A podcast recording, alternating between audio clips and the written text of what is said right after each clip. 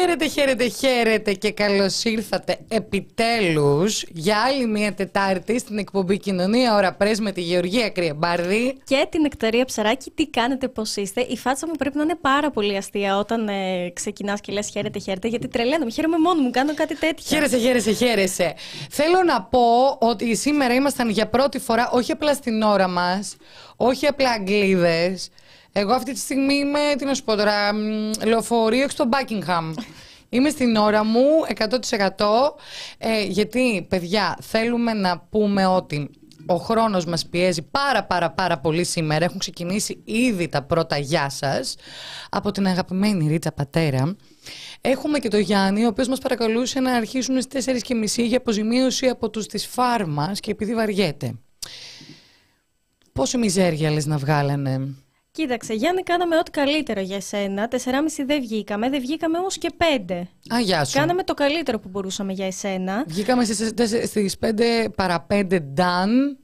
Ε, γιατί, παιδιά, μετά από τρεις ολόκληρες εβδομάδες απουσίας, οι δύο, βασικά έτσι που το λέμε, δεν είναι σωστό. Ουσιαστικά μοιράστηκαν οι άδειες και είχαμε μία και μία. Είδατε, γι' αυτό mm. δεν πήραμε την ίδια εβδομάδα άδεια. Επιστρέψαμε οπότε... και η Κριμπάρδη αποφάσισε να κολλήσει COVID. Ε, δεν φταίω. Mm.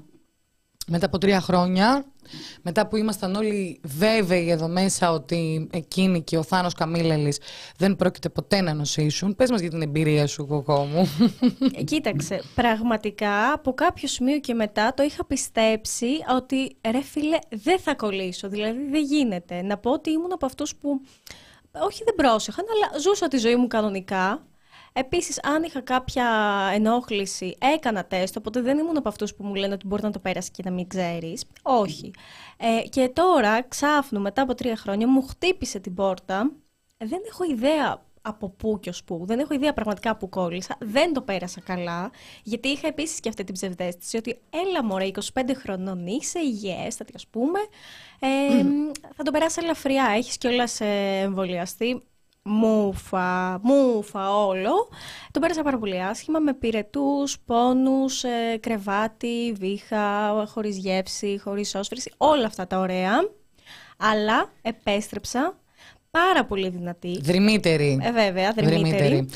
Ε, πάντως, ε... Και τα βρήκα όλα, να πω μόνο και ναι. αυτό, τα βρήκα όλα όμως τα είχα αφήσει. Δηλαδή πραγματικά δεν έχει αλλάξει κάτι συγκλονιστικά. Να πω... Δεν πέφτει το πρέσ. Το πρέσ δεν πέφτει. Η κυβέρνηση επίσης. Από ό,τι φαίνεται. Η χώρα πέφτει ωστόσο. Για δώσουμε ποσοστά, δώσουμε ποσοστά. Χτες το έκανε αυτό ο Ζαβάλος με τον Μπάκο. Είχαν βγάλει ένα τευτέρι και έγραφαν ποσοστά που πιστεύουμε. Μου λέγανε, έλα, χωρίς να σκέφτεσαι. Έδωσα εγώ ένα δώδεκα τοις εκατό στο Πασόκ μου.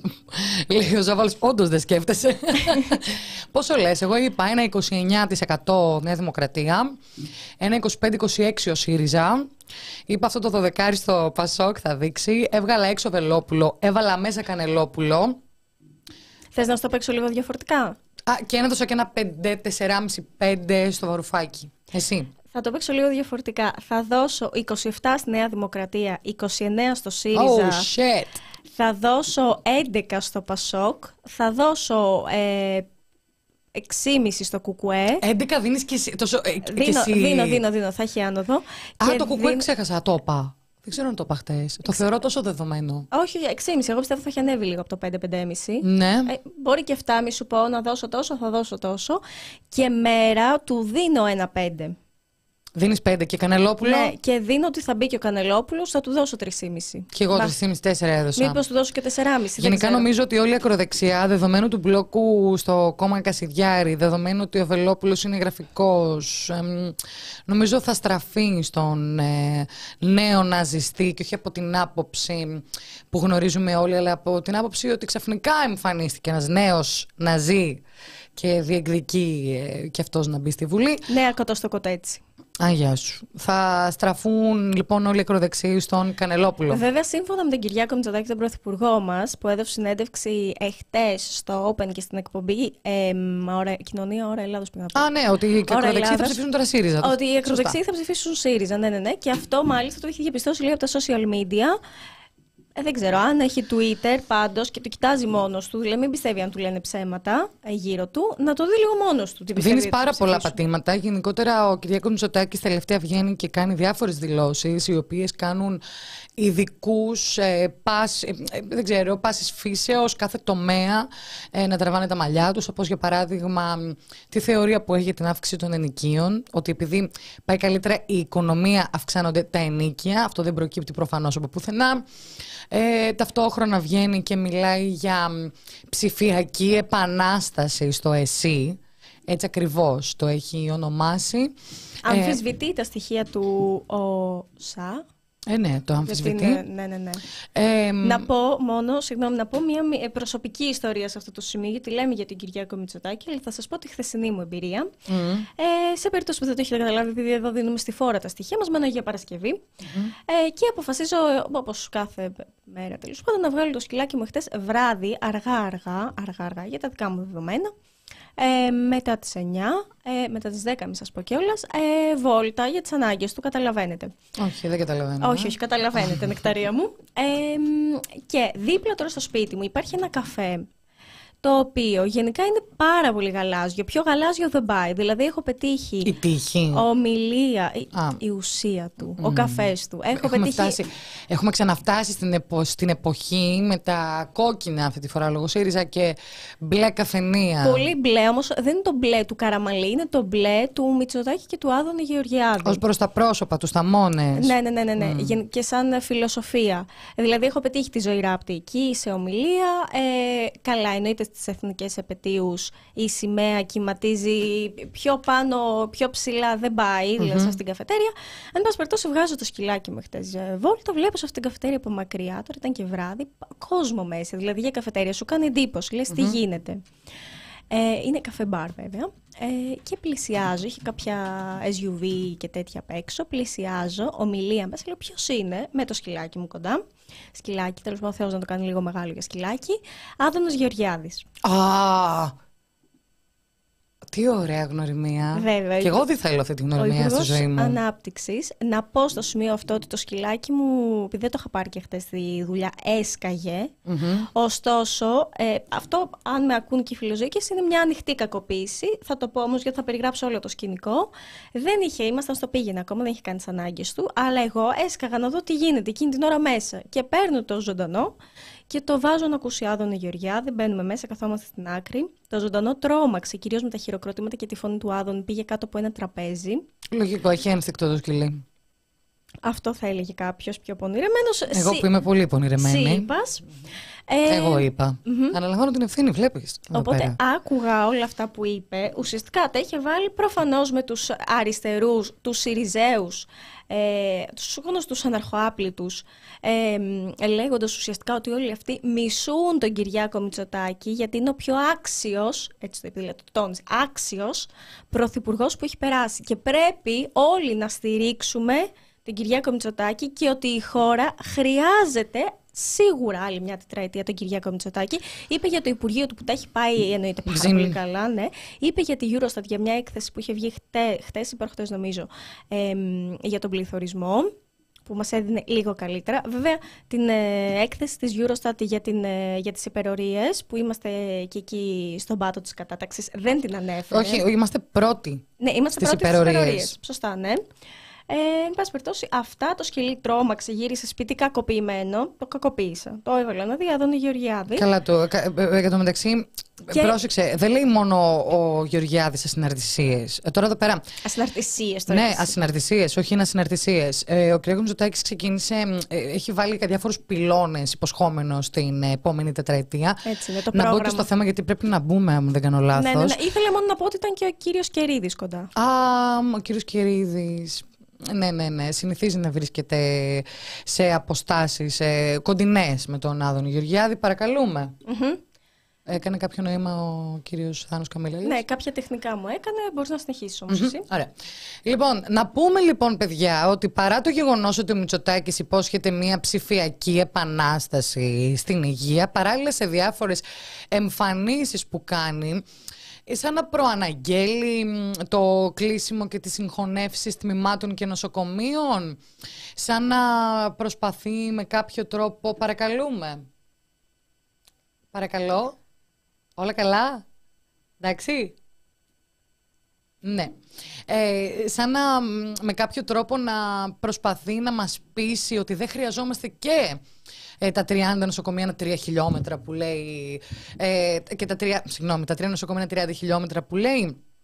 Είπε λοιπόν ε, μέσως ε, πλην σαφώς το εξής, ότι θέλουμε να επιφέρουμε μια επανάσταση στην αναμόρφωση του εθνικού συστήματος υγείας. Αυτό που έλεγε ουσιαστικά είναι ότι το μέλλον των δομών δεν είναι εγγυημένο και λέει είμαστε καλύτερα να έχουμε μέσα σε ένα εύρος τριάντα χιλιόμετρων τρία νοσοκομεία τα οποία υπολειτουργούν ή μπορούμε με κάποιο τρόπο να ξανασκεφτούμε τις υφιστάμενες δομές με έναν τρόπο που να είναι πιο αποτελεσματικές. Φωτογραφίζονται συγχωνεύσεις. Παράλληλα, η κυρία Γκάγκα επέστειλε μία εγκύκλιο. Στο στην σημείο οποία... αυτό, ναι. Να πω την τελευταία είδηση. Mm-hmm. Να, να μπούμε για την εγκύκλιο. Απλώς να σε προλάβω και να πω ότι μόλις την πήρε πίσω η κυβέρνηση την εγκύκλιο. Α, για την, την πήρε πίσω. Για την εφημερία τομέα. Μόλις Α, είναι δύο λεπτά. Είναι η είδηση δύο λεπτών. Ε, πάνω κάτω να πούμε ότι η κυρία Γκάγκα είχε εκδώσει μία ε, εγκύκλιο στην οποία έλεγε ότι γιατροί διαφορετικών ειδικοτήτων θα περιθάλπουν περιστατικά που δεν ανήκουν ουσιαστικά στην ειδικότητά τους. Είχαν βγει στα κάγκελα οι γιατροί, έλεγαν ότι αυτό είναι εγκληματικό. Να το δώσουμε λίγο με παράδειγμα. Δηλαδή, ε, έχεις εσύ ένα... Αναπνευστικό. Θέμα... Αναπνευστικό, ναι. Ε, δεν έχει ένας... πνευμονολόγο, πάμε στον καρδιολόγο. Γιατί? Ή μπορεί να γίνει και καλύτερο. Δεν υπάρχει ούτε καρδιολόγος, οφθαλμίατρος. Ωραίο. Ε, Αυτό από ό,τι βλέπουμε τώρα το πήρε πίσω, είχε έρθει και ένα εξώδικο από την ΕΙΝΑΠ, mm-hmm. όμως τα προβλήματα στην υγεία δεν σταματάνε εκεί. Ε, δεδομένου ότι ε, ξεκινάει τώρα η τουριστική περίοδος, αυτό που συμβαίνει είναι ότι οι νησάκια που άλλοτε είχαν μερικέ, μερικούς, μερικούς ε, δεν ξέρω, χιλιάδες να πούμε, να πούμε χιλιάδες, αν όχι εκατοντάδες κάποια νησιά ε, κατοίκους, αυτή τη στιγμή ο πληθυσμός τους εκτοξεύεται λόγω των τουριστών και των εποχικά εργαζομένων. Υπό... Τώρα, στη σκιά αυτής της ε, κατάστασης έχουμε μία άνδρο χωρίς μικροβιολόγο, μία τίνο χωρίς καν παθολόγο, Νάξο χωρίς γυναικολόγο, Ήο χωρίς μικροβιολόγο, Σαντορίνη. Παραιτήθηκε ο μοναδικός αναισθησιολόγος.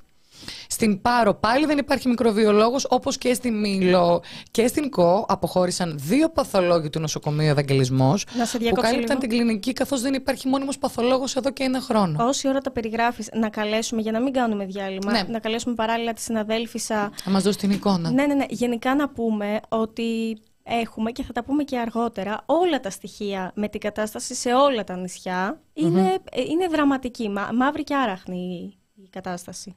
Ε, και να τονίσουμε το εξής, ότι πριν από, λίγ, πριν από λίγες ημέρες, αν δεν κάνω λάθος, σημειώθηκε και μία... Ε, Μια παραίτηση, αν δεν κάνω λάθος, από τη Σέριφο. Σωστά, Σέριφος. Στην οποία ο γιατρός, στην ανακοίνωση της παραίτησής του, έλεγε πάρα πολύ ξεκάθαρα ότι δεν αντέχω άλλο την αδιαφορία του κράτους. Προφανώς, εκείνος δούλευε τριάντα ημέρες το μήνα, γιατί το αναφέρει και, εφόσον ήταν και ο μόνος γιατρός, έτσι, το αναφέρει στην ανακοίνωσή του, με αποτέλεσμα να έχει φτάσει στα όρια του. Εν τω μεταξύ ήταν ένας άνθρωπος ο οποίος σπούδασε έξω στη Σουηδία και γύρισε στην Ελλάδα για να προσφέρει στη Σέριφο, να πω στο σημείο αυτό είναι πανέμορφο νησί Σέριφος, να κάνουμε και αυτό το σχόλιο. Ε, λοιπόν, θα βάλουμε στην παρέα μας, γιατί τη βλέπω έχει συνδεθεί, την πάρα πολύ καλή συναδέλφισσα ε, από την ΕΡΤ Νοτίου Αιγαίου, την Πίτσα Βερβέρογλου. Αν μας ακούει κιόλας θα είμαστε τέλεια. Ναι, σας ακούω, μόνο να βάλω, να βρω ένα χώρο για να ε, έχω καλύτερο σήμα. Καλησπέρα. Καλησπέρα. Καλησπέρα και ευχαριστούμε πάρα πάρα πολύ. Ναι, ναι. Ε, τι λέτε, να είστε καλά. Ναι, έχουμε κάνει. Προκλούμε τα προβλήματα. Μισό δευτερόλεπτο. Ναι, ναι, ναι. Να πω μόνο ότι έχουμε κάνει έναν πρόλογο λίγο για την κατάσταση στα νησιά. Η Πίτσα είναι μια εξαιρετική δημοσιογράφος η οποία έχει καλύψει. Ναι, νομίζω. Πολύ αυτό το θέμα. Τώρα? Είναι μαζί μας η Πίτσα. Χαίρετε. Ναι, ναι. Ε, Γεωργία, Νεκταρία. Καλησπέρα και από μένα. Καλησπέρα. Καλησπέρα σε όλους. όσοι μας παρακολουθούν, ακούν.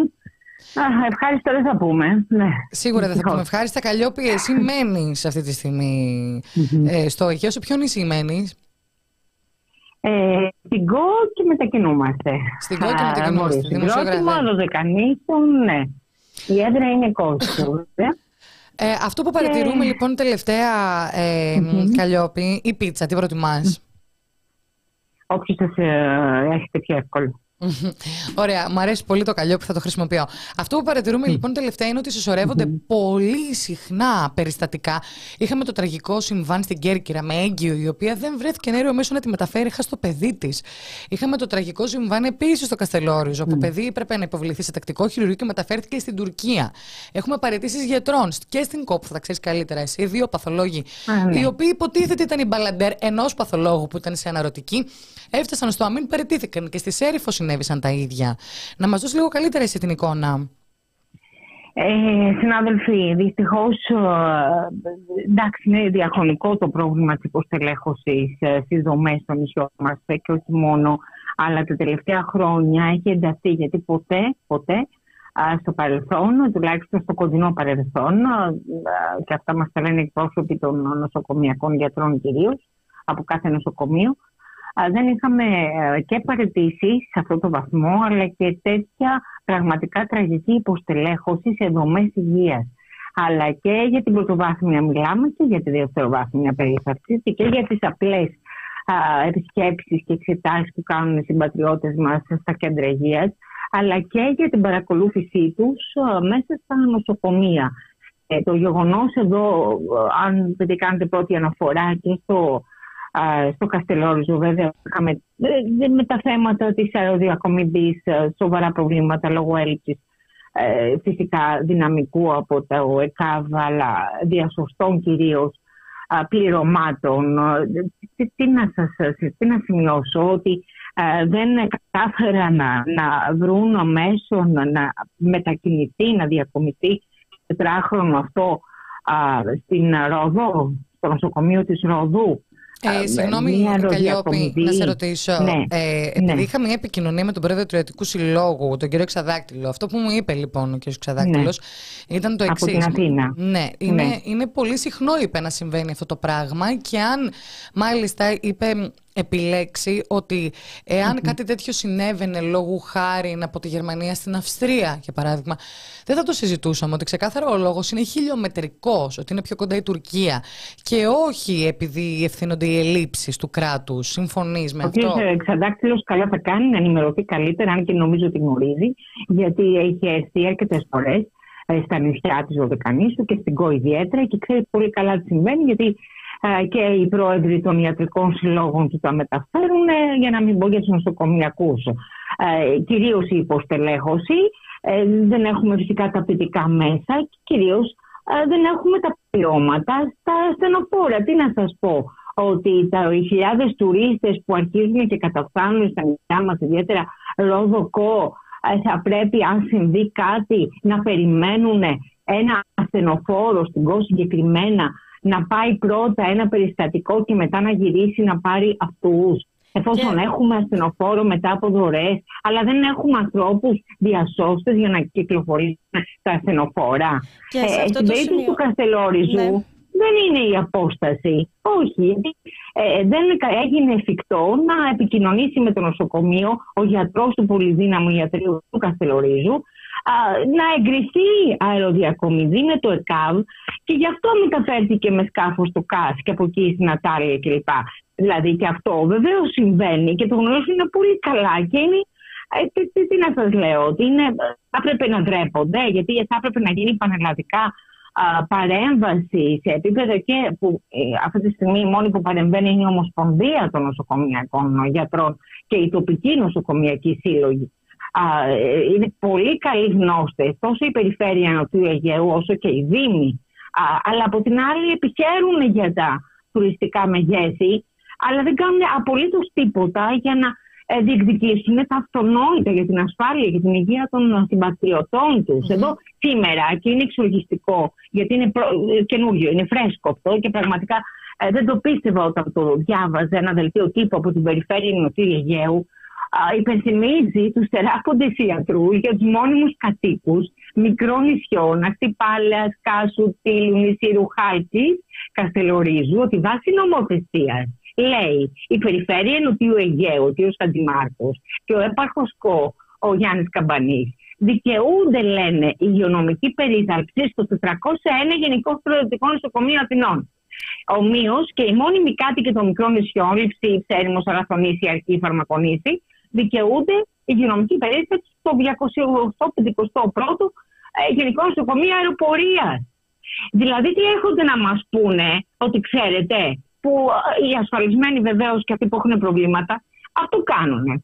Αυτό κάνουν, γιατί τα τελευταία χρόνια μετακινούνται και θα σας πω και παρακάτω τι κάνει και το Υπουργείο για να την κατάσταση αυτή να την απαξιώσει ακόμα περισσότερο. Αυτό κάνουν.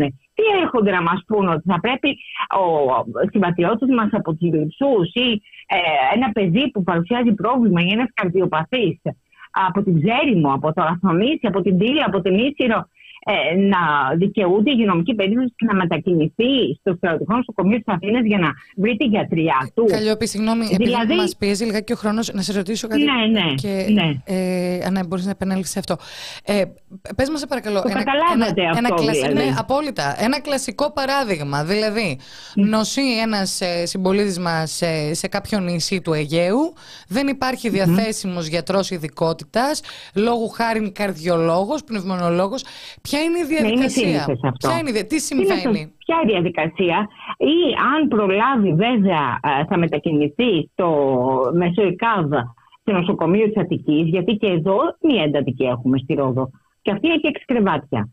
Και αυτή πάντα δεν είναι έτοιμη. Καρδιολόγος στο νοσοκομείο της Καλύμνου δεν υπάρχει εδώ και ένας χρόνος, δεν υπάρχει ούτε ένας καρδιολόγος. Ιδιώτες με σύμβαση προσπαθούν να καλύψουν τα κενά. Και χάνονται άνθρωποι στην κυριολεξία, γιατί ξέρετε τα καρδιολογικά περιστατικά πώς είναι, ναι. δεν προλαβαίνουν να νοσηλευτούν και να αντιμετωπιστούν. Παρότι κάνουν ό,τι μπορούν οι γιατροί γενικής ειδικότητας και οι άλλων ειδικοτήτων. Αλλά πώς αντιμετωπίζεται με τη μετακίνηση, είναι πολύ απλό. Αν προλάβει το ασθενοφόρο να πάει έγκαιρα, θα παραλάβει τον, το περιστατικό.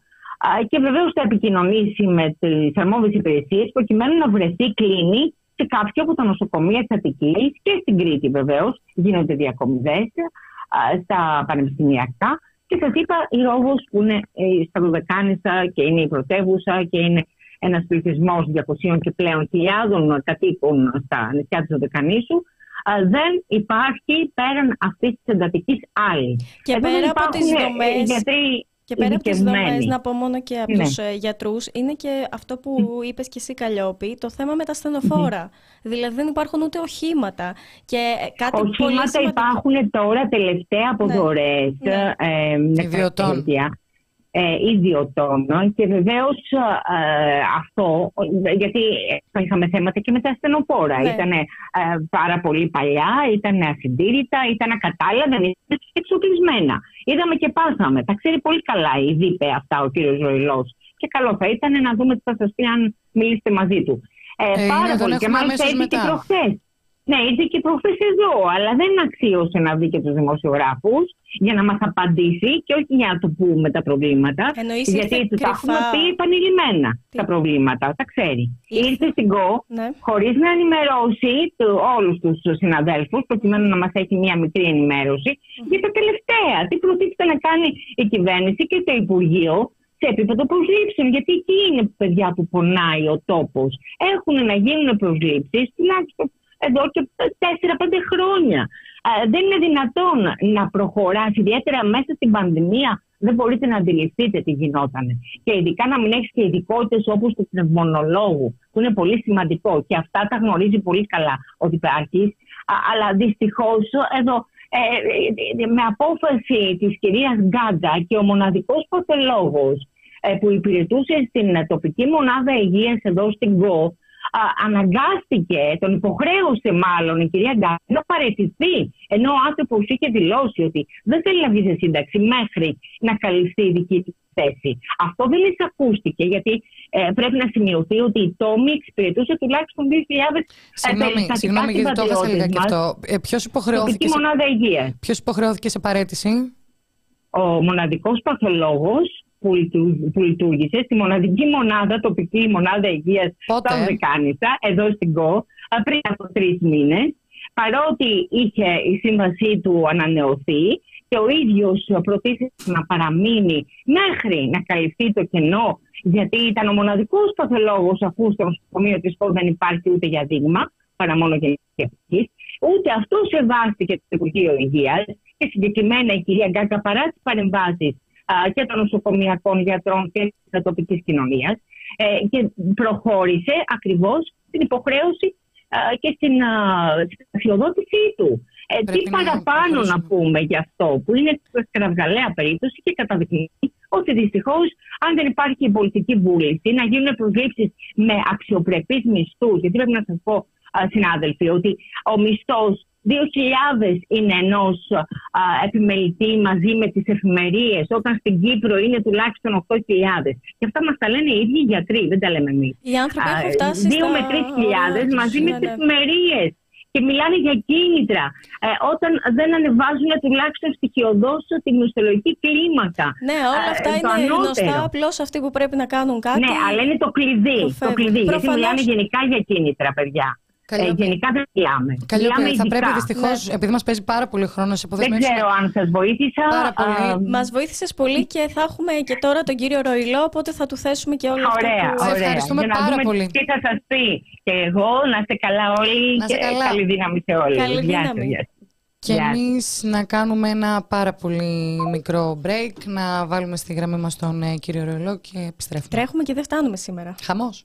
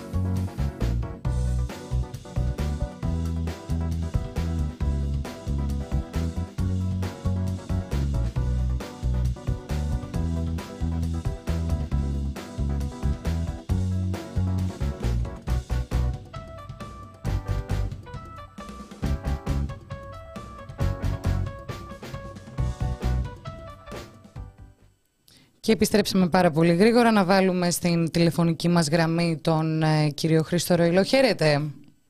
Γεια σας, καλησπέρα. Γεια σας. Καλησπέρα σας. Είναι ο διοικητής της δεύτερης ΥΠΕ. Πολύ πούμε. Σωστά. Πειραιός δηλαδή και Αιγαίου. Ε, κύριε Ροϊλέ, δεν ξέρω αν ήσασταν συντονισμένος λίγο νωρίτερα στην εκπομπή μας. Ε, είχαμε απευθεία σύνδεση. Είχαμε απευθεία σύνδεση από τα νησιά και ουσιαστικά μας περιέγραψαν μια κατάσταση η οποία θα λέγαμε ότι είναι απογοητευτική εν ώψη και της τουριστικής περίοδου. Πάρα πολλές λήψεις σε οργανικές θέσεις γιατρών. Μιλάμε για νησιά που δεν έχουν καν παθολόγους. Γιατροί αναγκάζονται σε παραιτήσεις κατόπιν απίστευτης πίεσης. Ε, όπως και παράδειγμα στην Κο, με δύο παθολόγους που έφυγαν, καθώς αντικαθιστούσαν έναν παθολόγο μόνιμο. Στη Σέριφο, με τον γιατρό να αφήνει και ένα μήνυμα αποχαιρετισμού, λέγοντας ότι δεν άντυχε άλλο την αδιαφορία του κράτους, και όλα αυτά μάλιστα την ώρα που είμαστε έτοιμοι να υποδεχτούμε τουρίστες. Τι συμβαίνει, κύριε Ροϊλέ? Καταρχάς, θέλω να σας πω ότι η, η νησιωτικότητα είναι μια ευλογία για αυτή τη χώρα, αλλά εκ των πραγμάτων δημιουργεί και μια σειρά από ανάγκες που, που, που, που υπάρχουν και πρέπει να αντιμετωπίσει ένα κράτος. Mm. Ε, το οποίο πολλές φορές δεν είναι πολύ απλό. Ε, θέλω να σας διαβεβαιώσω ότι γίνεται ό,τι είναι ανθρωπίνως δυνατό προκειμένου να καλύψουμε ανάγκες με γιατρούς με όλα τα νησιά. Απλώς στην πράξη αυτό δεν φαίνεται ότι γίνεται ό,τι καλύτερο. Και να σημειωθεί... Θέλετε να μιλήσω τώρα ή θέλετε να, απλώς να σας ακούω? Καθόλου, παρακαλώ. Ωραία. Στη δική μου υγειονομική περιφέρεια υπάρχουν πενήντα επτά νησιά. Mm-hmm. Στην υγειονομική περιφέρεια περιοχή από τη Σαλαμίνα μέχρι το Λαϊνοστράτιο και μέχρι την Ανά. Αυτά τα πενήντα επτά νησιά είναι μικρά και μεγάλα νησιά. Ακριτικά νησιά και τουριστικά νησιά. Νησιά που ο πληθυσμός τους είναι μικρός, ε, λίγες δεκάδες άνθρωποι, και νησιά που το καλοκαίρι ο πληθυσμός τους δεκαπλασιάζεται και γίνεται εκατοντάδες χιλιάδες άνθρωποι. Mm-hmm. Νησιά που έχουν νοσοκομεία, νησιά που έχουν μικρά περιφερειακά ιατρεία. Όπως αντιλαμβάνεστε, με τις δυνατότητες που έχει αυτή η χώρα αυτή τη στιγμή, είναι απολύτως αδύνατο να έχουμε σε κάθε τέτοιο νησί ένα μικρό νοσοκομείο. Έχουμε ιατρεία παντού. Φροντίζουμε το καλοκαίρι και στην τουριστική περίοδο να αυξάνεται ο αριθμός των γιατρών που, που υπηρετούν εκεί, με μετακινήσεις γιατρών από όλου. Ε, υπάρχουν κίνητρα που, έχουν, που έχουμε θεσπίσει, προκειμένου να υπάρξουν γιατροί που θα πάνε σε αυτά τα νησιά το καλοκαίρι για να υπηρετήσουν. Ποια αυτό, κίνητρα, κύριε Ροϊλέ? Υπάρχουν κίνητρα από την περιφέρεια, η οποία δίνει σε κάθε γιατρό που πηγαίνει τετρακόσια πενήντα ευρώ. Υπάρχουν κίνητρα από Δήμους, το Καστελόριζο, για παράδειγμα. Ο Δήμος δίνει πεντακόσια ευρώ το μήνα και, και η κατοικία. Ε, ε, ε, ε, το Υπουργείο Υγείας δίνει χίλια οκτακόσια ευρώ το μήνα για τους καλοκαιρινούς μήνες, για αυτούς που θέλουν προσωρινά να μετακινηθούν και να εργαστούν στα νησιά. Ε, υπάρχει, υπάρχει μια σειρά από κίνητρα. Μπορεί να μην είναι αρκετά. Mm-hmm. Γιατί και με αυτά τα κίνητρα πάλι δεν έχουμε καλύψει τις ανάγκες μας. Mm-hmm. Αυτό όμως δεν σημαίνει ότι τα νησιά μας είναι γυμνά. Μου λέτε για την Κο. Εγώ θα σας πω, γιατί τα νησιά τα έχω δει ένα-ένα, έχω πάει σε ένα-ένα ιατρείο πολλές φορές σε όλα αυτά τα μικρά και μεγάλα νησιά που έχω στην υγειονομική περιφέρεια. Στην Κο δεν υπάρχει παθολόγος αυτή την περίοδο, είναι αλήθεια.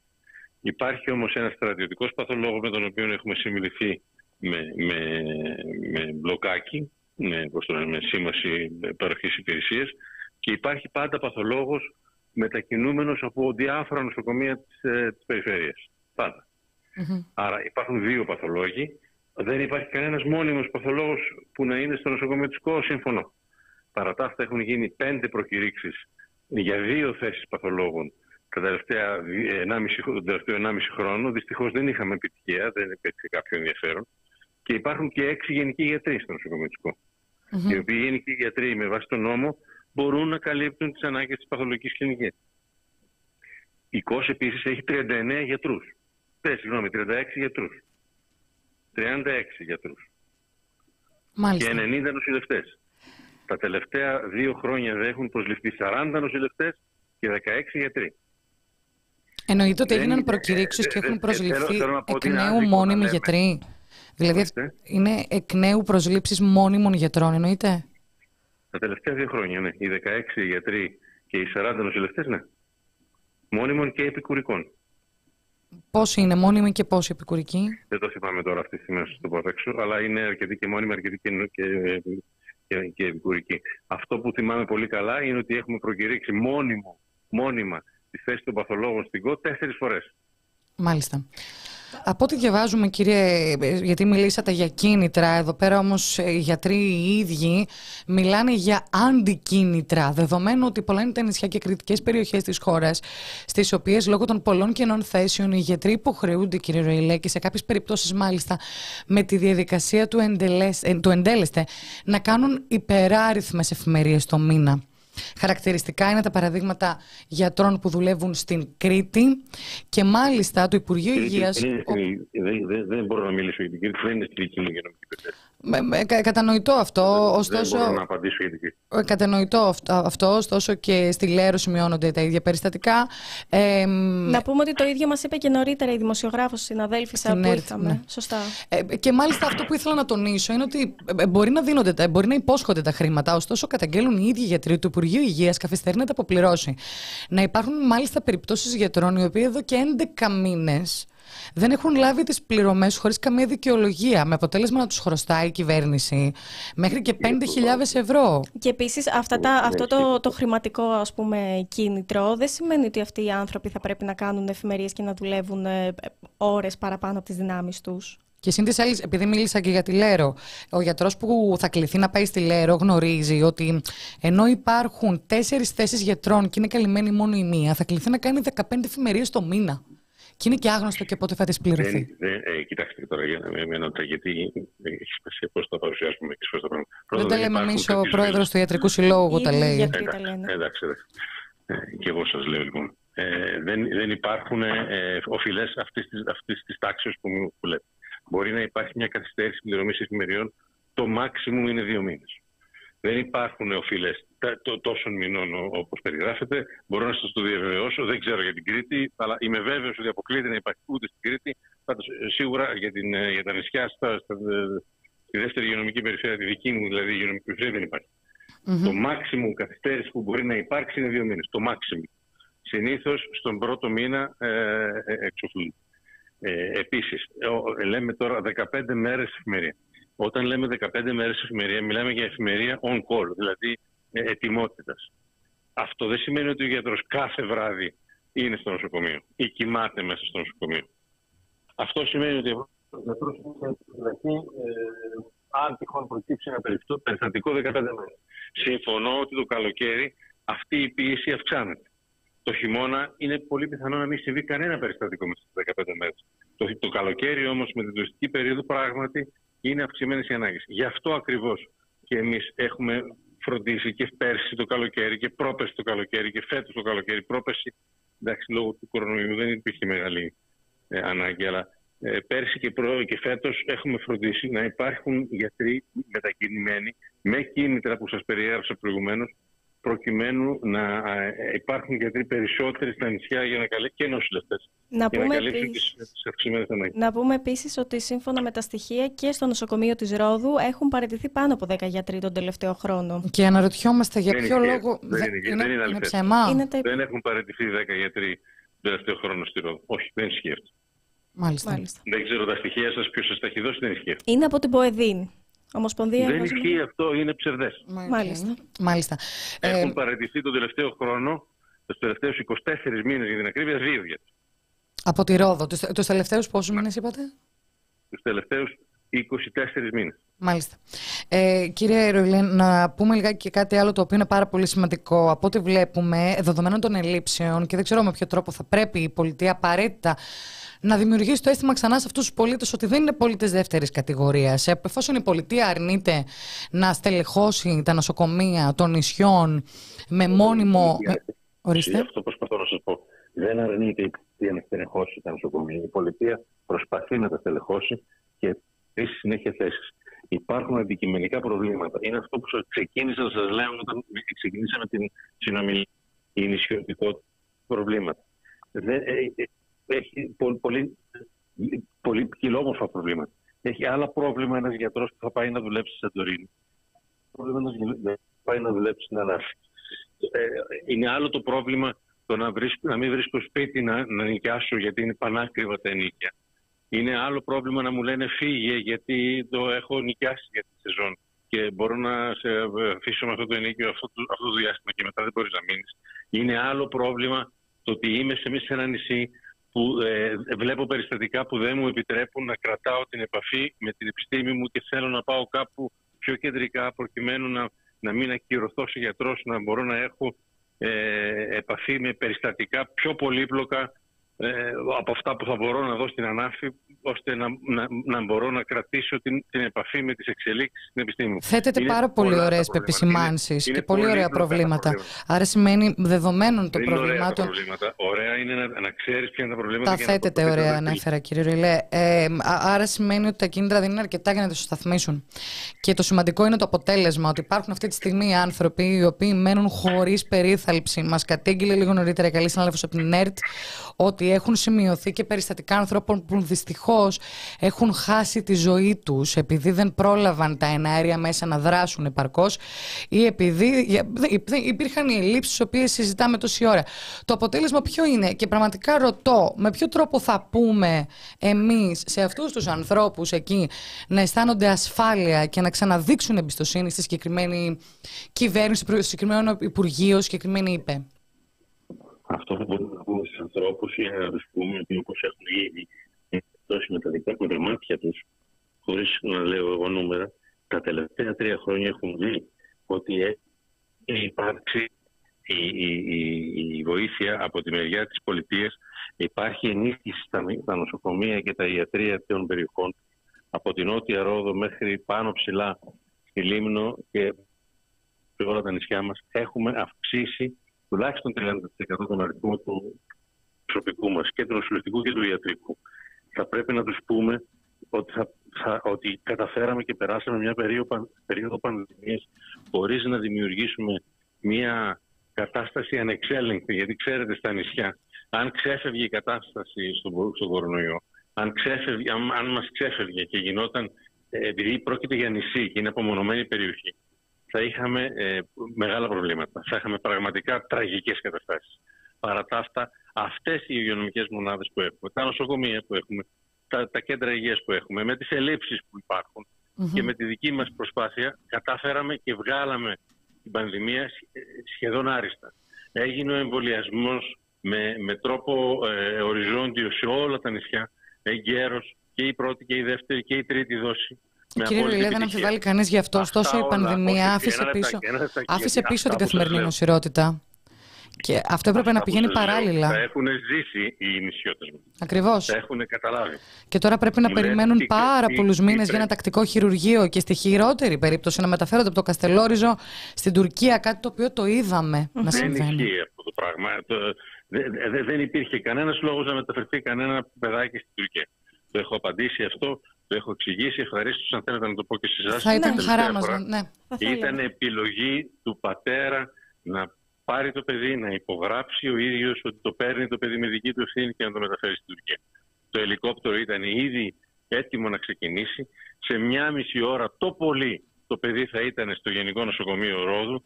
Οι γιατροί του νησιού, οι δύο εξαιρετικοί αγροτικοί γιατροί που έχουμε στο Καστελόριζο, είχαν επικοινωνήσει με ειδικευμένο γιατρό στα, στα επίγοντα στη Ρόδο. Ο γιατρός τους είχε δώσει οδηγίες. Υπήρχε ένας φόβος ότι το τραύμα του παιδιού μπορεί να, είχε, μπορεί να υπήρχε και κάταγμα πέρα από το θαλασσικό τραύμα, δηλαδή που θα μπορούσαν να αντιμετωπίσουν οι αγροτικοί από μόνοι, από μόνοι τους. Υπήρχε mm-hmm. η πιθανότητα να υπάρχει και κάταγμα και ρήξη τένοντα.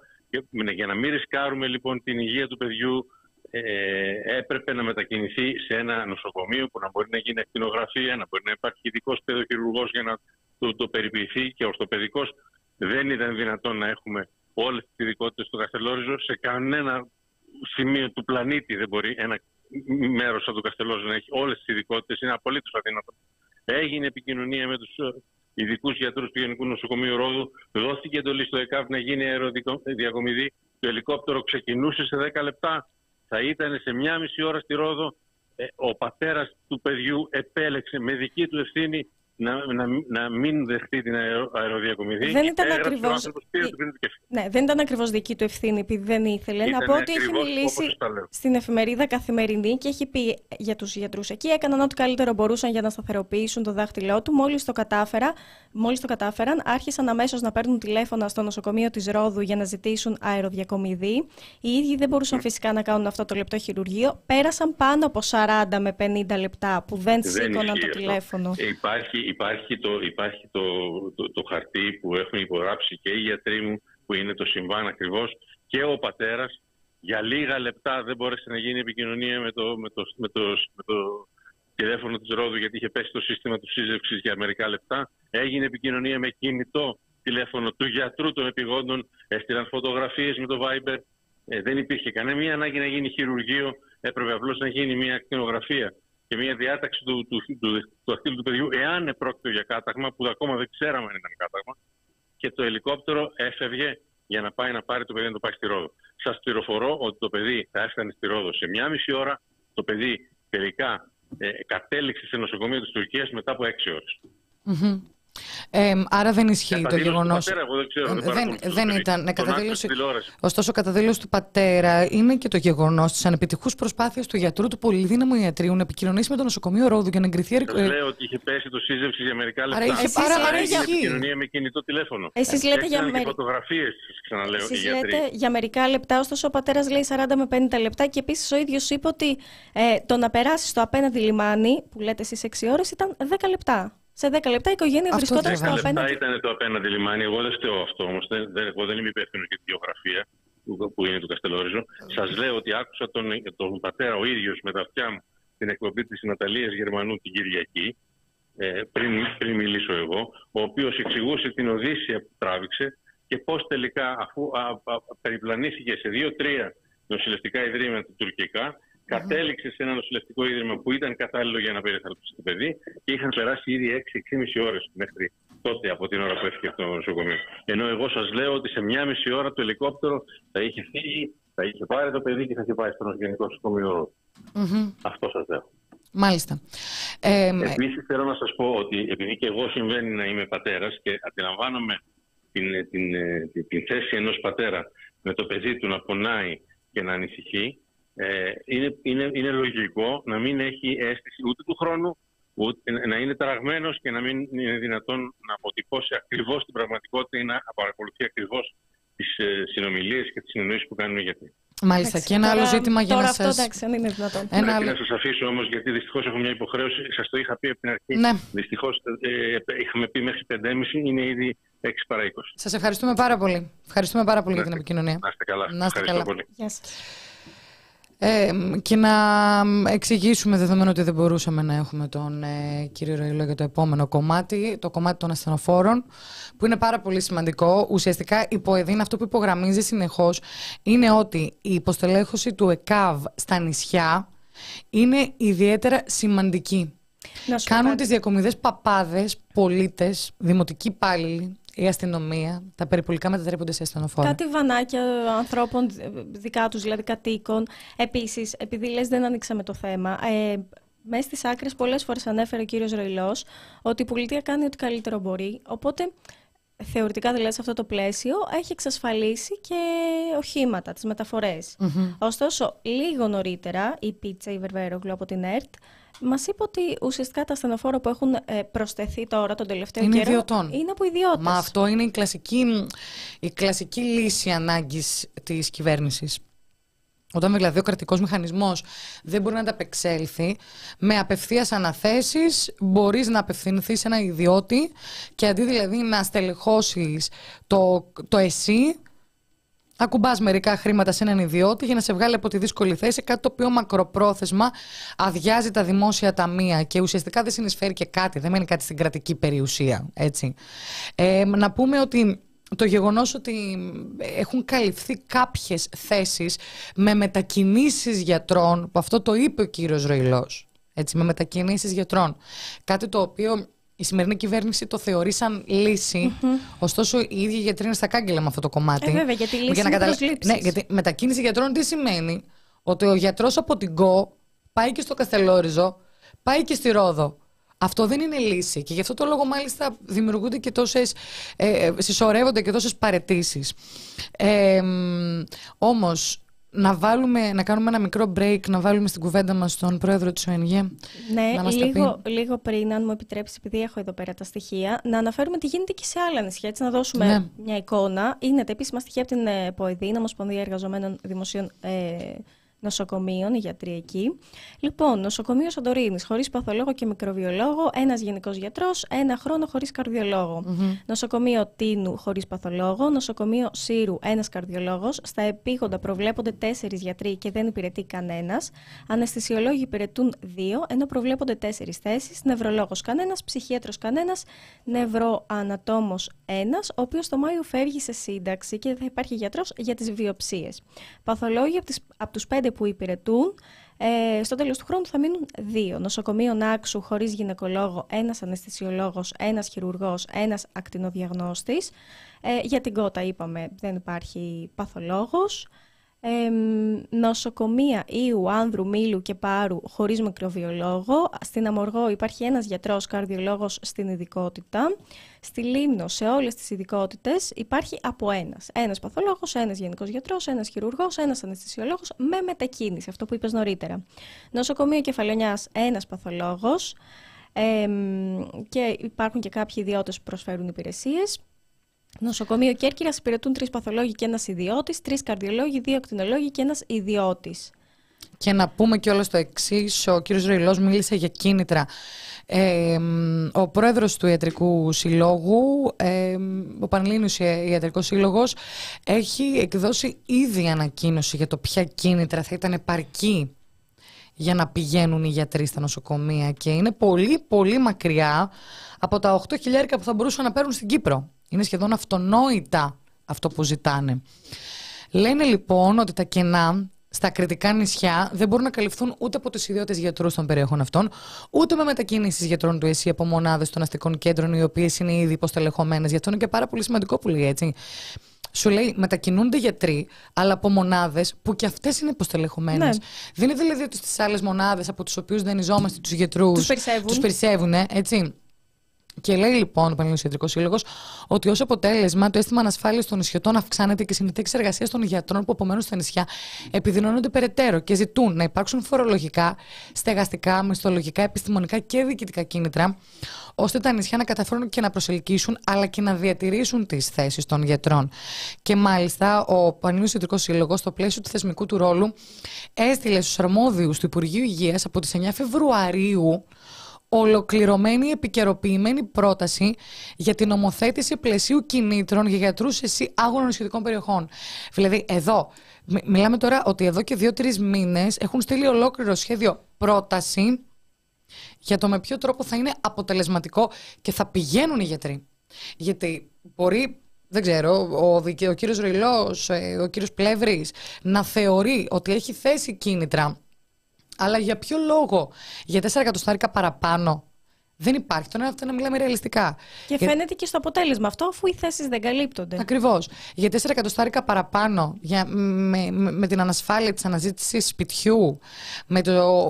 Είναι πάρα πολύ σημαντικό αυτό που λένε ότι στα νησιά είναι μακριά από το επιστημονικό τους έργο, είναι μακριά από συνέδρια, είναι μακριά από άλλους συναδέλφους. Δεν εξελίσσονται. Είναι δυνατόν να υπάρχουν κίνητρα κατά αυτόν τον τρόπο? Ποια κίνητρα, τα τέσσερα εκατοστάρικα που δίνει ο Δήμος? Την ίδια ώρα που ένας γιατρός γνωρίζει ότι θα πάει, χωρίς καν να είναι ιδιαίτερα ανταγωνιστικός, στην Κύπρο, για παράδειγμα, και να παίρνει οκτώ χιλιάδες ευρώ. Κίνητρο σημαίνει ανταγωνιστικό πλεονέκτημα για να έρθεις. Σημαίνει επούλωση των πληγών που έχεις, με αποτέλεσμα να προσελκύονται οι γιατροί στα νησιά. Θα μας τα πει και καλύτερα ο κύριος Παπανικολάου. Να πω μόνο, επειδή με διέψευσε και ο νέρο, ο κύριος Ροϊλός, για τις δέκα παραιτήσεις γιατρών στο νοσοκομείο Ρόδου, ότι το ίδιο, ακριβώς επειδή δεν ήταν δικά μου λόγια, προφανώς είναι τα επίσημα στοιχεία, έχει πει και η πρόεδρος του Συλλόγου Νοσοκομειακών Γιατρών, Πολίνια Γαλανού, mm -hmm. ε, μιλώντας στο skyrodos τελεία gr ε, στις αρχές του δύο χιλιάδες είκοσι τρία. Και να συνδεθούμε με τον κύριο Παπανικολάου να μας τα πει πολύ καλύτερα. Να συνδεθούμε.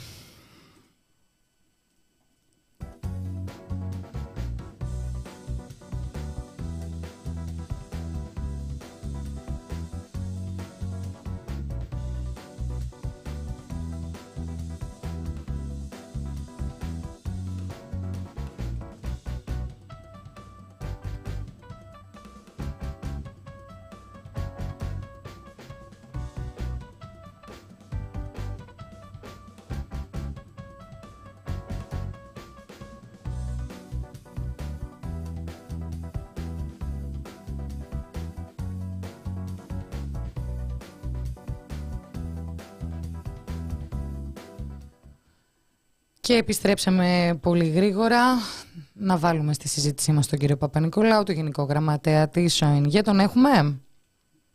Μέγεται, μέγεται. Χαίρετε.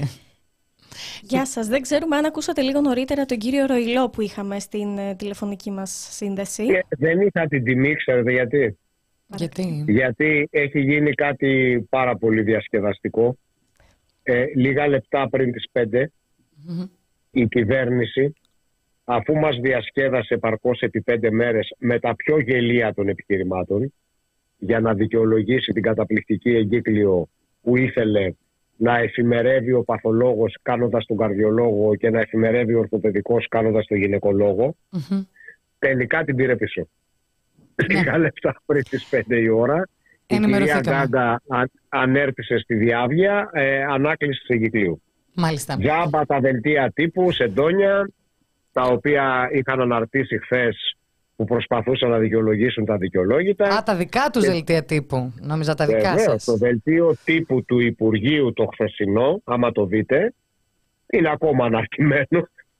Να λέτε πάλι είναι... καλά, κύριε Παπανικολάου, που βρισκόμαστε μήνιο, προεκλογικά δηλαδή. Και τα παίρνουν πίσω. Αν αυτό συνέβαινε ε, πριν ναι, από ένα αυτό, χρόνο. Ε, ε, συγγνώμη, προεκλογικά την πετάξαν την εγκύκλιο όμως. Ναι.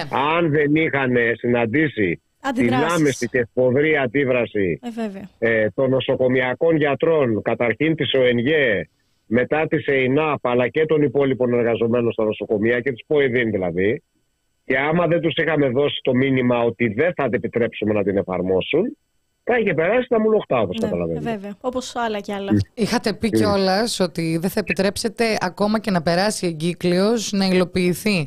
Ότι κάθε, ότι κάθε φορά που θα αναλαμβάνει γιατρός εκτός ειδικότητας περιστατικό που δεν είναι της αρμοδιότητάς τους, θα πατάτε με μηνύσεις. Είχαμε πει, επιλέξει ότι θα ασκούμε μήνυση για δύο αδικήματα, δηλαδή για ε, έκθεση ασθενών σε κίνδυνο και για αντιποίηση ιατρικής ειδικότητας mm-hmm. σε κάθε διοικητή νοσοκομείου που θα τολμούσε να δώσει εντολή για εφαρμογή της εφημερίας στο τομέα. Και μάλιστα είχα πει εγώ προσωπικά αλλά και όλοι μας ότι με τη μεν εισαγγελία του Αρίου Πάγου είχαμε νταλαβέρει σε εισαγωγικά με την καλή έννοια, επειδή είχαμε καταθέσει αναφορά το Μάρτιο του δύο χιλιάδες είκοσι ένα Mm-hmm. ζητώντας διερεύνηση τυχόν κυβερνητικών ευθυνών όχι για μία αλλά για τρεις κατηγορίες αδικαιολόγητων θανάτων που κατά τη γνώμη μας ε, πάρα πολλοί χιλιάδες συνανθρωποί μας θα έπρεπε να ζουν σήμερα την περίοδο της πανδημίας mm-hmm. ε, και δεν είχαμε καμία φωνή ούτε ακρόαση τώρα επί πάνω από δύο χρόνια mm-hmm. και είχαμε πει ότι τώρα όμως το θέμα θα το αναλάμβαναν οι άλλοι εισαγγελείς, όχι η εισαγγελία του Αριού Πάγου, και είχα πει κάτσε να δούμε τι θα κάνουν τώρα οι άλλοι εισαγγελείς. Καταλάβατε. Mm-hmm. Μάλιστα. Για να μπούμε λίγο στο θέμα, θα κάνω και το σχόλιο που κρατιέμαι πόση ώρα να, και θέλω να το κάνω. Ε, μιλάμε για τις ελλείψεις και αυτή, αυτός είναι ο τίτλος που παίζει και στα συστημικά μέσα ε, εν ώψη της ε, έναρξης της ε, τουριστικής περιόδου. Και θέλω να πω ότι εντάξει, τώρα θα έρθουν οι τουρίστες, αλλά πραγματικά τώρα το θυμήθηκαν όλοι ότι τα νησιά είναι ε, δεν, δεν είναι η πρώτη χρονιά. Δεν είναι η πρώτη χρονιά που το θυμούνται τώρα.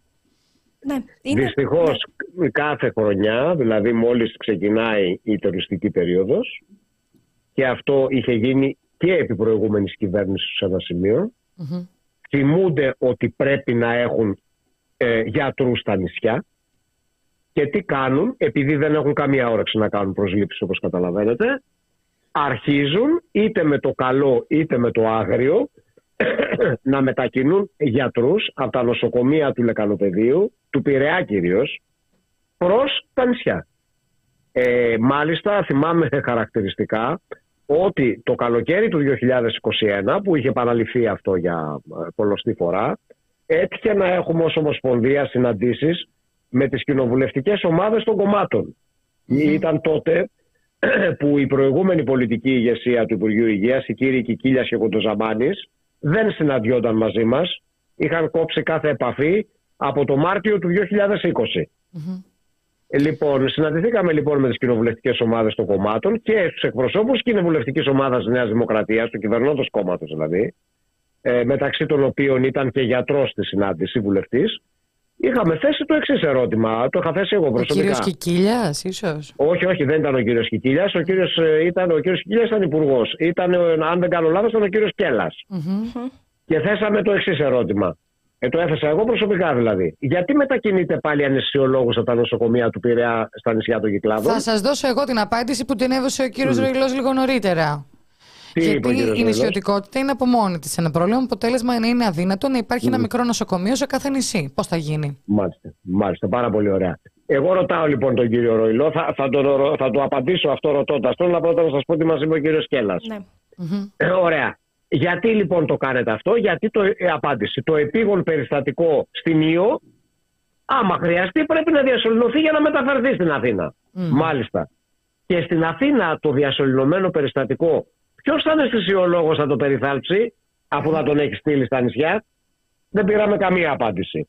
Ως αυτό, αυτό που είπε ο κύριος Ροϊλός τώρα, εγώ το, το απαντώ δια ερώτησης. Mm-hmm. Γιατί τόσα χρόνια δεν έχουν φτιάξει, για τις Κυκλάδες μιλάω συγκεκριμένα, έτσι, mm-hmm. ένα ε, ε, πραγματικά πολυδύναμο νοσοκομείο, ας πούμε, στη Σύρο.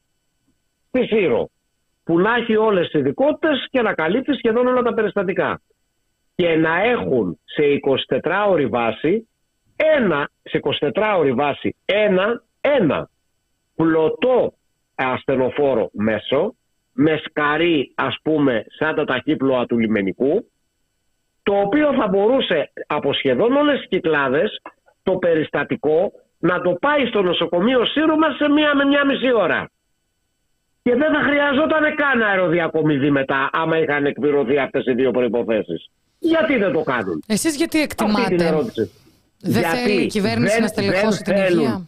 Δεν θέλουν να προσλάβουν μόνιμο προσωπικό, ούτε στα νοσοκομεία, ούτε στο ΕΚΑΒ. Αφήνουν μια κατάσταση να, να προχωράει προς τη λειτουργική διάλυση δια του αυτοματισμού, λόγω υποστελέχωσης, να παρετούνται και οι λίγοι εναπομείνατες μόνιμοι γιατροί του ΕΣΥ και μια ωραία πρωία να πούν τι να κάνουμε παιδιά, τα κλείνουμε όλα κανονικά για να τελειώνουμε. Και ταυτόχρονα να θησαυρίζουν διάφοροι ιδιωτικοί φορείς, επιχειρηματίες του χώρου της υγείας. Στο μεν λεκανοπέδιο της Αττικής τα μεγάλα ιδιωτικά θεραπευτήρια, στα μεν νησιά του Αιγαίου, διάφορα πρακτορία που ταυτόχρονα με το τουρι... σε συνεργασία με το τουριστικό πρακτορείο, το οποίο αναλαμβάνει, ξέρετε, τις, αεροδια... τις αεροπορικές εταιρείες, τα, τα, τα groups, τα, τα charters κλπ. Τουριστικό πρακτορείο αναλαμβάνει. Η ιατρική μονάδα. Τουριστικό πρακτορείο αναλαμβάνει τις αεροδικομιδές για λόγους υγείας. Όχι, άλλο σας είπα. Στο νησί να μην υπάρχει δημόσια δομή, να υπάρχει μόνο, μόνο ιδιωτική. ιδιωτική δομή υγείας που να συνεργάζεται με το τουριστικό πρακτορείο. Άρα λέτε ότι ο λόγος που mm. δεν στελεχώνονται τα νοσοκομεία των νησιών... Είναι, και, είναι για να... όχι μόνο των νησιών και των πόλεων αντίστοιχα. Ναι. Είναι για να επικρατήσει ένας οδοστρωτήρας ιδιωτικοποίηση των πάντων. Βεβαίως. Να πούμε στο σημείο αυτό ότι ο κύριος Ροϊλός ανέφερε ότι έχουν γίνει προσλήψεις. Βέβαια δεν θυμόταν ακριβώς πόσες. Έχει γίνει τριάντα τοις εκατό. τριάντα τοις εκατό. Καλά, και καλά. Μετά... λοιπόν να σας, πω, να σας πω εγώ τι έχει γίνει τους τελευταίους μήνες. Ναι. Προσέξτε. Είχαν προκηρυχθεί κάποιες θέσεις γιατρών ΕΣΥ, πολύ λιγότερες από τις ανάγκες και πολύ λιγότερες από αυτές που ζητούσαμε προς το τέλος του δύο χιλιάδες είκοσι δύο. Θα το θυμάστε. Ναι. Ωραία. Προσέξτε τώρα, οι διαδικασίες ε, επιλογής από τα αρμόδια συμβούλια, κρίσης δηλαδή που λέμε, που είναι και χρονοβόρες, πάρα πολλές από αυτές είχαν ολοκληρωθεί το Φεβρουάριο του δύο χιλιάδες είκοσι τρία. Είχαν πάει τα αποτελέσματα στο Υπουργείο Υγείας, σε σειρά κατάταξης, για κάθε θέση. Λέγαμε, επειδή μπορεί να προκηρυχθούν εκλογές και αν προκηρυχθούν εκλογές θα μας κραδένετε την ε, ε, αναστολή υπηρεσιακών μεταβολών στο δημόσιο, άρα και διορισμών. Mm-hmm. Έτσι δεν είναι? Mm-hmm. Βγάλτε τα φεκ διορισμού πριν προκηρυχθούν εκλογές. Αυτό τους το λέγαμε δύο μήνες πριν προκηρυχθούν εκλογές. Δεν τα έβγαλαν επίτηδες. Με αποτέλεσμα, συνάδελφοι καινούργιοι επιμελητές Β, για τους οποίους οι διαδικασίες επιλογής έχουν ολοκληρωθεί από το Φεβρουάριο του δύο χιλιάδες είκοσι τρία, θα διοριστούν από Οκτώβριο του δύο χιλιάδες είκοσι τρία και μετά και αν. Δεύτερον, για τις θέσεις που προκηρύχθηκαν το δύο χιλιάδες είκοσι τρία. Πρόσφατα κατατέθηκαν τα δικαιολογητικά. Κάποιες λίγες θέσεις προκηρύχθηκαν και το δύο χιλιάδες είκοσι τρία. Κατατέθηκαν τα δικαιολογητικά και τα βιογραφικά των συναδέρφων στην ηλεκτρονική πλατφόρμα του Υπουργείου.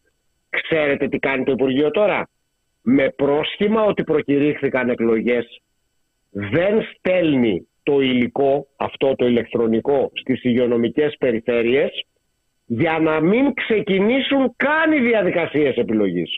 Το οποίο είναι έκνομο, δεν στέκει πουθενά. Δεν λέει κανένας νόμος ότι όταν έχουμε προεκλογική περίοδο δεν συνεδριάζουν τα συμβούλια επιλογής.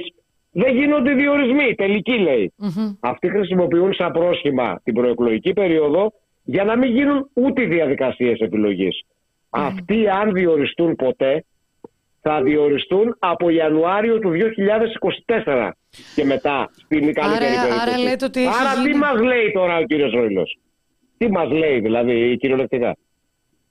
Το δικό μου νοσοκομείο υπήρχαν εφτά θέσεις γιατρών, επιμελητών μόνιμων γιατρών ΕΣΥ, που είχαν ολοκληρωθεί όλες οι διαδικασίες από το Φεβρουάριο του δύο χιλιάδες είκοσι τρία. Το ήξερε η ΥΠΕ, την είχαμε ενημερώσει και την ΥΠΕ, δηλαδή και τον κύριο Ροϊλό, ότι θα έπρεπε να βγουν γρήγορα τα ΦΕΚ διορισμού για να μην μας πιάσει η προκήρυξη των εκλογών. Δεν το έκαναν. Μάλιστα, άρα μάλιστα. Από εκεί πέρα τι να συζητάμε τώρα? Μάλιστα. Ε... Επίσης, συγγνώμη, το ίδιο έχει γίνει με την περίφημη προκήρυξη μέσω ΑΣΕΠ για τους νοσηλευτές, αν την έχετε ακούσει. Θυμάστε που έλεγε τους περίφημους ε, χιλιάδες νοσηλευτές η κυβέρνηση ήδη από το Μάιο του είκοσι ένα ότι θα τους προσλάμπανε? Ναι. Τους τέσσερις χιλιάδες. Μπράβο. Ε, ακόμα, το... ακόμα δεν έχουν ολοκληρωθεί. Αυτό... Δεν έχουν ολοκληρωθεί. Δύο χρόνια μετά την πρώτη εξαγγελία. Τώρα βρήκαμε πρόσημα τις εκλογές και για αυτούς για να μην ολοκληρωθεί η διαδικασία. Mm-hmm. Άρα τι συζητάμε τώρα, δηλαδή, ειλικρινά δεν δε, δε έχει κανένα νόημα αυτή η συζήτηση. Ε, κάτι ήθελα να ρωτήσω, αλλά τώρα μου διαφεύγει. Ε, ξέρετε κυρία Παπανικολάου, είναι πάρα πολύ σημαντικό όμως να καταλάβουμε στην πράξη τι συμβαίνει. Δηλαδή mm. υπάρχουν όλες αυτές οι ελλείψεις. Το αποτέλεσμα, γιατί μιλάμε για ανθρώπινες ε, ζωές. Το, το αποτέλεσμα το βιώνει ο κάθε άνθρωπος, ο οποίος είτε έχει ένα επίγον περιστατικό και έρχεται στο τμήμα επιγόντων περιστατικών στη Γενική Εφημερία, ή έχει ένα άλλο πρόβλημα υγείας που θέλει προγραμματισμό και μπαίνει σε μία λίστα από τα τακτικά ιατρεία για να χειρουργηθεί. Ρωτήστε όποιον άνθρωπο έχει βρεθεί ε, σε αυτή τη θέση. Α, να ρωτήσουν εμένα. Μήματα... Εγώ κύριε Παπανικολάου τώρα θα χειρουργηθώ για αμυγδαλές τον Νοέμβριο. Συγχαρητήρια. Λοιπόν, ευχαριστώ. Μέχρι τότε μπορεί να έχετε γίνει καλά μόνοι σας. Έχετε λοιπόν, τόσο ε, σκέφτηκα κι εγώ. Ναι, λοιπόν, ε, στα, στα τμήματα επιγόντων περιστατικών, και δεν μιλάω τώρα για το νοσοκομείο της περιφέρειας του Μικρό, στα μεγάλα νοσοκομεία, έτσι, mm-hmm. τα κεντρικά μας νοσοκομεία. Τα mm-hmm. παθολογικά ΤΕΠ, mm-hmm. που είναι η γενική παθο... τα γενικά παθολογικά περιστατικά, mm-hmm. έτσι, εκτός COVID. Ο χρόνος αναμονής μέχρι να σε δουν, μέχρι να κάνεις αναγκαίες εξετάσεις. Καλά είναι οκτώ ώρα, να... τα ξέρουμε. Ε, λοιπόν, τι συζητάμε, τα ξέρουμε. Ε, τα ξέρουμε αυτά. Δεύτερο, ναι. Η λίστα αναμονής στα, στα τακτικά περιστατικά. Προσέξτε. Εγώ πιστεύω, και το έχω πει πολλές φορές, το μεγαλύτερο σκάνδαλο της ελληνικής κοινωνίας του τελευταίου ενάμιση έτους δεν είναι το αν βούτυξε τη μουσούβα στο λάδι η τάδε πολιτικά της Αναθετζού ή ο δίνα πολιτικά της Αναθετζής. Mm-hmm. Το μεγαλύτερο σκάνδαλο που μπροστά του τα πάντα οχρεούν είναι η μεθοδευμένη διάλυση της δημόσιας παιδιατρικής νοσοκομιακής περιθάλψης προς εξυπηρέτηση άνομων συμφερόντων. Αυτή τη στιγμή παραμένει η λίστα της ντροπής στο μεγαλύτερο παιδιατρικό νοσοκομείο της χώρας, στο Παίδον Αγία Σοφία. Πάνω από τρεις χιλιάδες παιδιά περιμένουν να χειρουργηθούν. Mm-hmm. Και μερικά περιμένουν επί χρόνια. Μα τι συζητάμε τώρα? Είναι ντροπή αυτό που συμβαίνει. Είναι ντροπή και καλά κάνετε λοιπόν, και το ξαναλέτε. Ε, μα, λοιπόν, και να μην αναφέρω το ταλέπορο, το παιδο καρδιοχειρουργικό τμήμα του Αγία Σοφία. Ναι, ναι, ναι. Ναι, το οποίο είναι το μοναδικό δημόσιο παιδοκαρδιοχειρουργικό τμήμα της χώρας που λειτουργεί μέσα σε νοσοκομείο παιδών.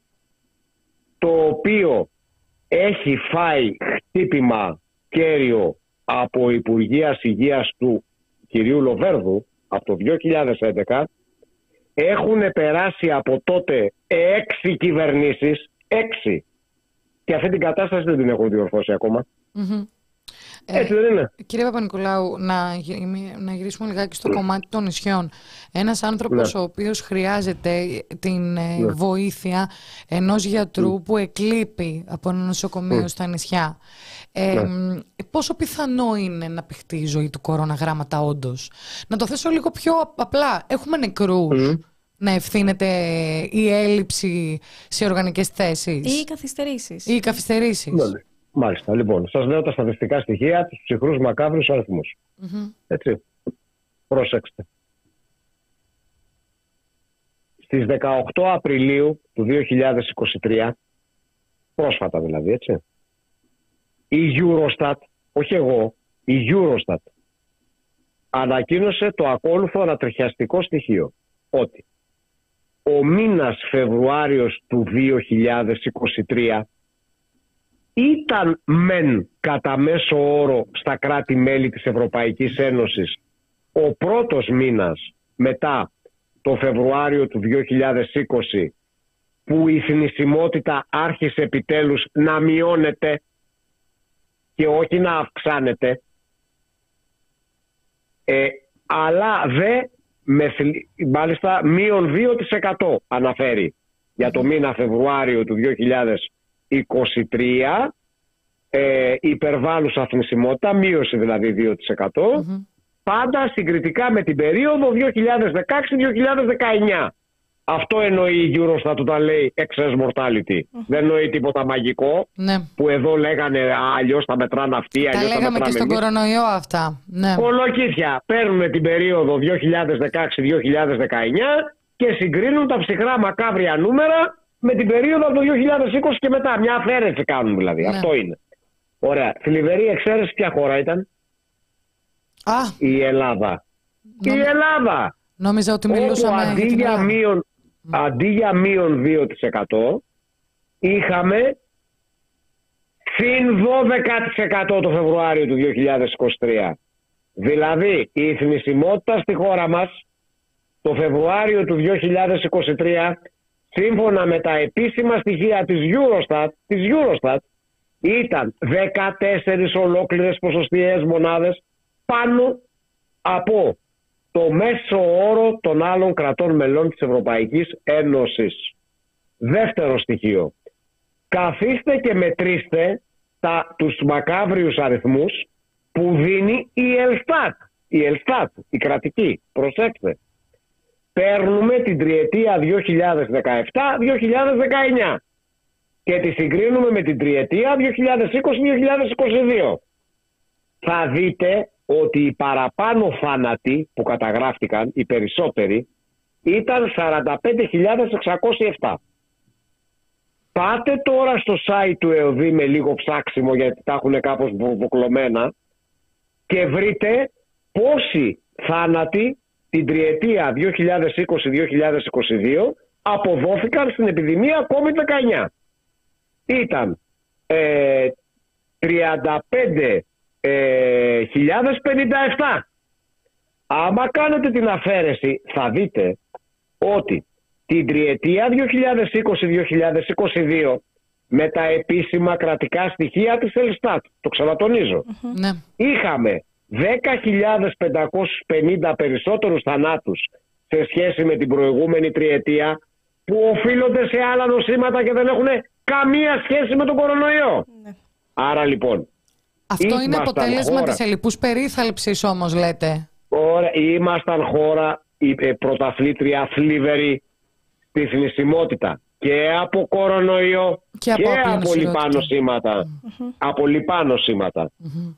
Αυτό έχει καμία άλλη εξήγηση από τη λειτουργική κατάρρευση πάρα πολλών περιφερειακών νοσοκομείων λόγω έλλειψης προσωπικού? Λογικό. Και από τη διάλυση της πρωτοβάθμιας φροντίδας υγείας? Αλλιώς θα συνέβαινε κι αλλού. Υπάρχει καμία άλλη εξήγηση? Αλλιώς όποιος έχει καμία άλλη εξήγηση, όποιος έχει άλλη εξήγηση, ας μας την πει. Για δεν πείτε, υπάρχει άλλη εξήγηση. Κύριε Παπανικολάου, έχετε εικόνα? Άρα λοιπόν αυτά που είπατε πριν Φυσικά έχουμε τραγικές και μακάβριες συνέπειες από αυτή την πολιτική για αυτές τις ελλείψεις.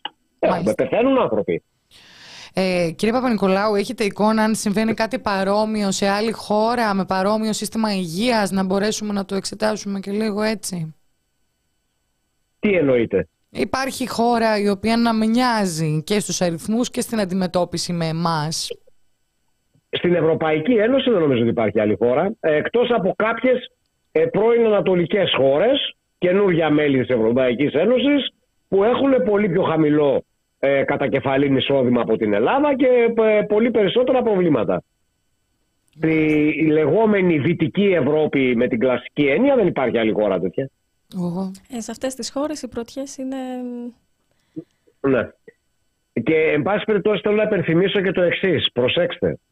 Τον ε, Μάρτιο του δύο χιλιάδες είκοσι ένα, εμείς ως ΟΕΝΓΕ, σας υπενθυμίζω, είχαμε καταθέσει αναφορά στην εισαγγελία του Αρείου Πάγου, όπου ζητούσαμε διερεύνηση τυχόν κυβερνητικών ευθυνών. Mm-hmm. Όχι για μία, αλλά για τρεις κατηγορίες αδικαιολόγητων θανάτων.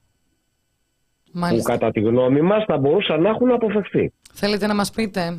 Βεβαίως. Τους διασωληνωμένους που κατέληξαν εκτός μονάδας εντατικής θεραπείας. Αυτό το είχαμε επισημάνει, προσέξτε, οκτώ μήνες πριν τη δημοσιοποίηση της μελέτης Λίτρα Τσιόδρα, το θυμάστε? Mm-hmm. Δεύτερον, τους θανάτους στις απλές στέριγες νοσηλείας κορονοϊού, που δεν ήταν διασωληνωμένοι, γιατί λόγω της τραγικής υποστελέχωσης από ιατρικό και νοσηλευτικό προσωπικό και λόγω του ότι υπήρχαν παράλογες και επικίνδυνες εντολές από διοικητές νοσοκομείων και υγειονομικών περιφερειών να εφημερεύουν εκεί γιατροί άσχετων ειδικοτήτων, όπως καλή ώρα λέγαμε τώρα για την εγκύκλιο της Γκάγκα, δηλαδή ορθοπαιδικοί, ψυχίατροι, ειδικευόμενοι οφθαλμολογίας, ό,τι μπορείτε να φανταστείτε. Είχαμε και εκεί πολλούς θανάτους που θα μπορούσαν να έχουν αποφευθεί. Και τρίτον, τονίζαμε τότε από τότε τους θανάτους που οφείλονται σε λιπά νοσήματα. Σας υπενθυμίζω ότι τότε ήταν η περίοδος που ο κύριος Κοντοζαμάνης με πρόσχημα την πανδημία μας είχε κλείσει τα χειρουργεία. Mm-hmm. Πόσοι άνθρωποι κατέληξαν επειδή δεν χειρουργήθηκαν έγκαιρα? Ε, λοιπόν, από αυτή την αναφορά έχουν περάσει τώρα είκοσι έξι μήνες. Έτσι δεν είναι? Ε, ναι, είκοσι έξι μήνες. Ούτε φωνή, ούτε ακρόαση. Σαν να μην υποβλήθηκε. Καμία διερεύνηση δεν έχει γίνει από ό,τι ξέρουμε. Mm-hmm. Βέβαια θυμόμαστε και το τραγικό. Αυτά τα λέω για διάφορους που πετάνε αμέσως στο επιχείρημα. Α, τι είναι αυτά που λέτε? Άμα ισχύουν αυτά που λέτε, να πάτε στον εισαγγελέα. Ε, πήγαμε. Πείτε μου. Και εμείς θυμηθούμε και αυτά που έλεγε ο Κυριάκος Μητσοτάκης, ότι μέσα στις άκρες είναι το ίδιο για κάποιον να βρίσκεται διασωληνωμένος εκτός ή εντός ΜΕΘ. Έχουμε ακούσει και ε, κοιτάξτε, αν σε οποια... λέγαμε για άλλες χώρες, έτσι. Ναι. Σε οποιαδήποτε σοβαρή χώρα, οποιασδήποτε υπήρου, Δυτική Ευρώπη, Ανατολική Ευρώπη, Βόρεια Αμερική, Νότια Αμερική, Οκεανία, Ασία, Αφρική, πρωθυπουργός αποβήματος Βουλής είχε πει αυτό που είπε ο κύριος Μητσοτάκης πρώτη Δεκεμβρίου του δύο χιλιάδες είκοσι ένα. Ήταν τραγικό. Δηλαδή, δηλαδή πως για το βαρέ, προσέξτε, για το βαρέως πάσχοντα, διασωληνωμένο, μηχανικά αεριζόμενο, που είχε οξύ αναπνευστική ανεπάρκεια, έτσι. Αυτή είναι η COVID πνευμονία αυτής της κατηγορίας. Η εντατική θεραπεία είναι περιττή. Περιττή.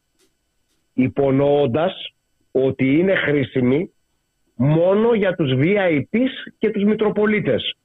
Που είδαμε όλοι ότι όταν τη χρειάστηκαν τη βρήκαν αμέσως. Άμα είχε κάνει δήλωση οποιασδήποτε χώρας του κόσμου πρωθυπουργός από βήματος Βουλής τέτοια, δεν θα έμενε στη θέση του ούτε έξι ώρες. Είναι σαφές, είναι σαφές, κύριε mm. Παπανικολάου, ότι το ΕΣΥ το έχει γράψει σήμερα, σήμερα, νομίζω σήμερα το διάβασα, κείμενο ήταν της Ντάνη Βέργου για την εφημερίδα των συντακτών, ότι το ΕΣΥ του Κυριάκου Μητσοτάκη μετράει κόστος και όχι υγεία. Καλά, εννοείται. Και δεν μετράει μόνο κόστος, μετράει και κέρδη. Γιατί mm. σας υπενθυμίζω ότι... Μαζί πάνε αυτά. Ναι, ακούστε, ας πούμε μόνο ένα παράδειγμα, μια που λέγαμε για τις ΜΕΘ, έτσι. Mm-hmm. Ε, δυόμιση χρόνια τώρα, δυόμιση χρόνια. Μ, μόνο για non-COVID περιστατικά, εννοείται. μικρές ιδιωτικές κλινικές, γιατί τις μεγάλες ούτε καν αυτό τους συμφέρει. Έχουν τα μεγάλα ιδιωτικά θεραπευτήρια, τις μονάδες συντατικής θεραπείας, τις έχουν ως μεταχειρητική ανάνευση για να πηγαίνουν βιομηχανία καρδιοχειρουργική ασθενής. Mm-hmm. Κάποιες άλλες μικρότερες παίρνουν ασθενή από την πλατφόρμα του ΕΚΑΒ, από το δημόσιο νοσοκομείο δηλαδή. Mm-hmm. Ξέρετε τι εισπράττουν από το κράτος? χίλια οκτακόσια ευρώ ανά εικοσιτετράωρο, ανά ασθενή. Και μάλιστα πρόσφατα, αν δεν κάνω λάθος, έγινε νομοθετική ρύθμιση που τους εξαίρεσε από το clawback. Δηλαδή, θα ήταν αστείο να συζητήσουμε ο, ότι θα άξιζε περισσότερο ο, να στελεχωθεί το ΕΚΑΒ, αντί να συμβαίνει αυτό. Όχι το ΕΚΑΒ. Αυτό αφορά τις μονάδες συντατικής θεραπείας. Αυτό που λέτε για το ΕΚΑΒ έχει σχέση με τις διακομιδές. Άμα θέλετε να σας πω τι έχει γίνει και εκεί με τις διακομιδές, που είναι άλλη τραγωδία. Έχετε λίγο χρόνο? Παρακαλώ. Ναι, ακούστε. Λέγαμε για τις αεροδιακομιδές, έτσι. Mm-hmm. Για να δούμε τι γίνεται με τις επίγειες διακομιδές. Αυτές που γίνονται με τα κλασικά τροχύλα, τα ασθενοφόρα δηλαδή, έτσι. Mm-hmm, ναι. Ακούστε. Την πρώτη Νοεμβρίου του δύο χιλιάδες είκοσι ένα ήταν τότε που είχε αναλάβει πρόσφατα η καινούργια πολιτική ηγεσία μετά τον ανασχηματισμό. Ναι. Είχαμε συνάντηση με τον κύριο Πλευρή. Ήταν η πρώτη συνάντηση που είχαμε με τον κύριο Πλευρή. Μπαίνοντας στο γραφείο του, είχαμε δει λίγα λεπτά πριν ότι είχε αναρτηθεί στην, ε, στο OpenGov στη διαβούλευση μία διάταξη που έλεγε, αν έχετε το Θεό σας, ότι τον διασωληνωμένο βαρέως πάσχοντα που πρέπει να μεταφερθεί από νοσοκομείο σε νοσοκομείο με ασθενοφόρο, δηλαδή διασωληνώνεται κάποιος ασθενής γιατί δεν αντέχει χωρίς ε, μηχανικό αερισμό, ας πούμε, στο νοσοκομείο Ρεθύμνου. Θα τον πηγαίνει ο δερματολόγος. Όχι, όχι. Δεν, δεν έχει κρεβάτι μεθ. Ναι, αυτό που είπατε, αλλά θα το εξηγήσω πιο πολύ. Δεν έχει κρεβάτι στη μονάδα εντατικής θεραπείας άδειο το νοσοκομείο Ρεθύμνου. Mm-hmm. Έχει το βενιζέλιο στο Ηράκλειο. Mm. Και πρέπει ο ασθενής να μεταφερθεί εκεί. εβδομήντα δύο χιλιόμετρα, έτσι. Mm-hmm. εβδομήντα δύο χιλιόμετρα. Λοιπόν, ε, ποιος γιατρός θα το συνοδεύσει?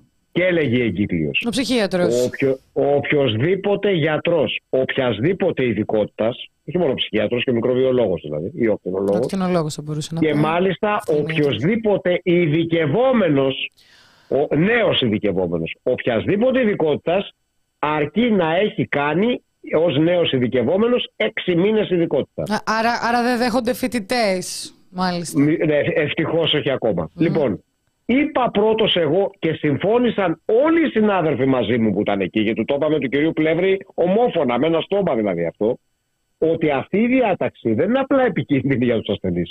Είναι θανατηφόρα. Τι απάντησε? Τίποτα, ε, δεν μας άκουσε καθόλου, την νομοθέτησε. Μάλιστα. Πέρασαν δεκαοκτώ, ακούστε, ακούστε, πέρασαν δεκαοκτώ μήνες μέχρι τον Απρίλιο του δύο χιλιάδες είκοσι τρία. Όπου στους δεκαοκτώ μήνες είχαμε τραγικά συμβάντα κατά διάρκεια διακομιδών. Είχαμε ένα απίστευτο λειτουργικό μπάχαλο στα νοσοκομεία για το θέμα των διακομιδών, μέχρι που ξεσηκώθηκαν, εκτός από την ΟΕΝΓΕ και τις Ενώσεις Νοσοκομειακών Γιατρών, και οι ίδιοι οι διευθυντές ιατρικών υπηρεσιών, τους οποίους η κυβέρνηση τους ορίζει. Τους διευθυντές των ιατρικών υπηρεσιών των νοσοκομείων τους ορίζει ο διοικητής υγειονομικής περιφέρειας. Mm-hmm. Και αναγκάστηκε η κυρία Γκάγκα στα μουλοχτά και την ακύρωσε τη διάταξη μετά από δεκαοκτώ μήνες. Όμως τι έκανε? Δεν την αντικατέστησε με κάποια καινούργια οδηγία. Άφησε, και ισχύει ακόμα, ένα τεράστιο κενό ασάφειας. Δηλαδή η πολιτική ηγεσία νύπτει τα χείρα της και αποποιείται πλήρως τις ευθύνες της. Πλήρως. Δεν δίνει καμία οδηγία, δεν παίρνει καμία ευθύνη για τίποτα. Δηλαδή, εάν υπάρχει σε ένα νοσοκομείο, θα το ξαναχρησιμοποιήσω το παράδειγμα του Ρεθύμνου, στο Ρέθυμνο, ένας ασθενής διασωληνωμένος και πρέπει να πάει σε μονάδα εντατικής θεραπείας στο Πανεπιστημιακό Ηρακλείου, την ευθύνη την έχει ο επιστημονικός διευθυντής της κλινικής και ο γιατρός ο οποίος θα πάει να συνοδεύσει. Άμα δεν τον πάνε, θα φταίνε, και άμα τον πάνε και συμβεί κάτι, πάλι θα, θα φταίνε. Ναι. Μάλιστα. Η πολιτική ηγεσία δεν παίρνει ευθύνη για τίποτα.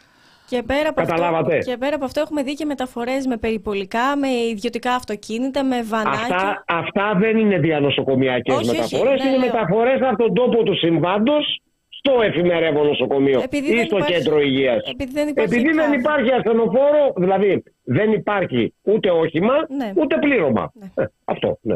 ναι. Βεβαίως θα έχουμε δει και αυτά. Κύριε Παπανικολάου, να ευχαριστήσουμε πάρα πολύ, διαφωτιστικός για άλλη μια φορά. Να είστε καλά, μια τελευταία κουβέντα, ναι. προσέξτε. Ναι. Τα πράγματα δεν αλλάζουν με το να σηκωνόμαστε από τον καναπέ μια Κυριακή μόνο κάθε τρία τέσσερα χρόνια για να πάμε να ρίξουμε ένα χαρτί σε ένα κουτί. Τα πράγματα αλλάζουν μόνο όταν ο λαός πλημμυρίζει τους δρόμους, συγκρούεται και διεκδικεί. Το τελευταίο διάστημα είχαμε ελπιδοφόρα φαινόμενα. Ναι. Και στην Ιεράπετρα και στο Ρέθυμνο και στο Μεσολόγγι και στην Ξάνθη. Ξεσηκώθηκαν όλοι οι κάτοικοι, όλοι. Στην Ιεράπετρα που έχει δώδεκα χιλιάδες μόνιμους κάτοικους, πώς έχει δεκατέσσερις, ήταν οκτώ με εννιά χιλιάδες άνθρωποι στον δρόμο. Ναι, για να υπερασπιστούν το δημόσιο νοσοκομείο της πόλης τους και το δικαίωμά τους στη δημόσια δωρεάν περίθαλψη. Μόνο έτσι υποχωρούν οι κυβερνήσεις.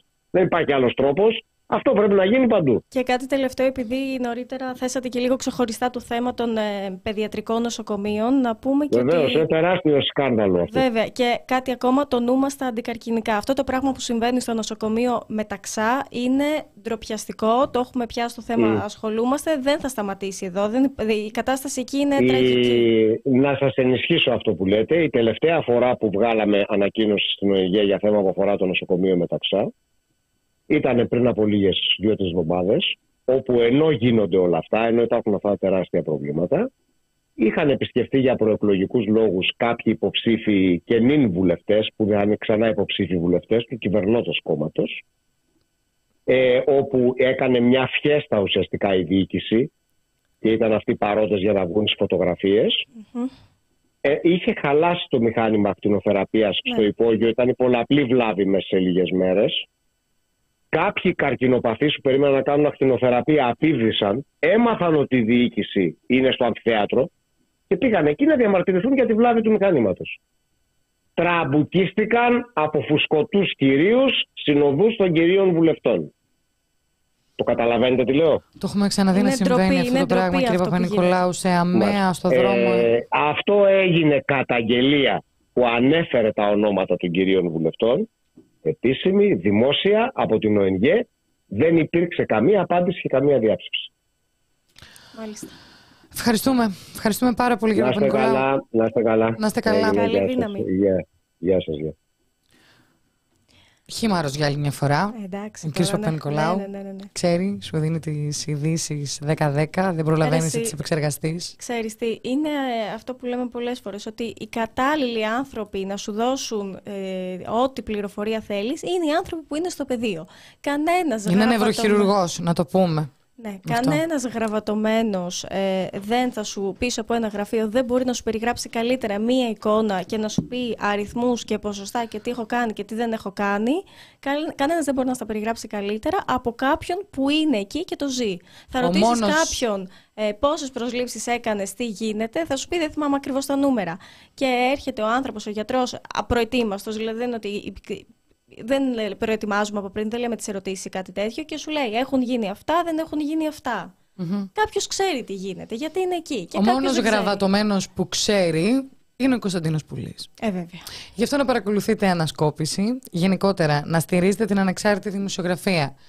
Σε ένα πεδίο αυτή τη στιγμή που το The Press Project είναι ένα εκ των ελάχιστων ανεξάρτητων μέσων ενημέρωσης, θυμίζουμε ότι σας χρειαζόμαστε περισσότερο από ποτέ για να συνεχίζουμε να υπάρχουμε ανεξάρτητες και ανεξάρτητοι από πάσης φύσεως συμφέροντα. Και να πω και κάτι ακόμα, Αμέ. που λογικά το έχουν πει και τα παιδιά, ε, το είχαμε πει και εμείς πολύ πολύ καιρό πριν, έχουμε φάει shadow ban. Αυτό σημαίνει αυτό. ότι... Να σας το εξηγήσουμε με παράδειγμα, ας πούμε την ανασκόπηση. Βγαίνει η ανασκόπηση, πολλές χιλιάδες views την πρώτη μέρα και μετά τρώει shadow ban για περιεχόμενο, για για για, που σημαίνει ότι σταματάει να σας βγαίνει στα προτινόμενα και πρέπει να, να είστε πάρα πολύ. Η τώρα η μικρή εξερευνήτρια πρέπει να γίνεται για να βρείτε αυτή την ανασκόπηση. Ε, και αυτό είναι γενικά το νέο καθεστώς των social media, ε, που ξέρουμε πολύ καλά ποιοι βρίσκονται πίσω από αυτά. και με ποιο τρόπο φημώνουν όποιον θέλουν να φημώσουν. Οπότε ουσιαστικά αυτό συμβαίνει και στο Facebook, συμβαίνει και με πάρα πολύ περιεχόμενό μας. Ειδικά στο Facebook είναι οφθαλμοφανές. Μπορείτε ναι, να ναι. μπείτε να το διαπιστώσετε σε δημοσιεύσεις οι οποίες κανονικά θα πρέπει να είναι προσβάσιμες. Έχουμε εκατόν εξήντα χιλιάδες followers στο Facebook. Είναι αδύνατον να έχουμε δέκα και εκατό likes σε κάθε δημοσίευση. Τώρα, yeah. θα, τώρα θα πεις μπορεί να μην σ' άρεσε η δημοσίευση. Oh, μα δεν ήταν έτσι. Μα δεν ήταν έτσι. Γιατί και το reach, επειδή το βλέπουμε αυτό, είναι ελάχιστο. Να ψάχνετε τις ειδήσεις του The Press Project, yeah. να μην περιμένετε να ενημερωθείτε, αν το επιθυμείτε, από εμάς μέσω των social media, να επισκέπτεστε τη σελίδα μας και μην ξεχνάτε να στέλνετε λεφτά στο The Press Project. Είναι ο μόνος τρόπος με τον οποίο συνεχίζουμε να υπάρχουμε.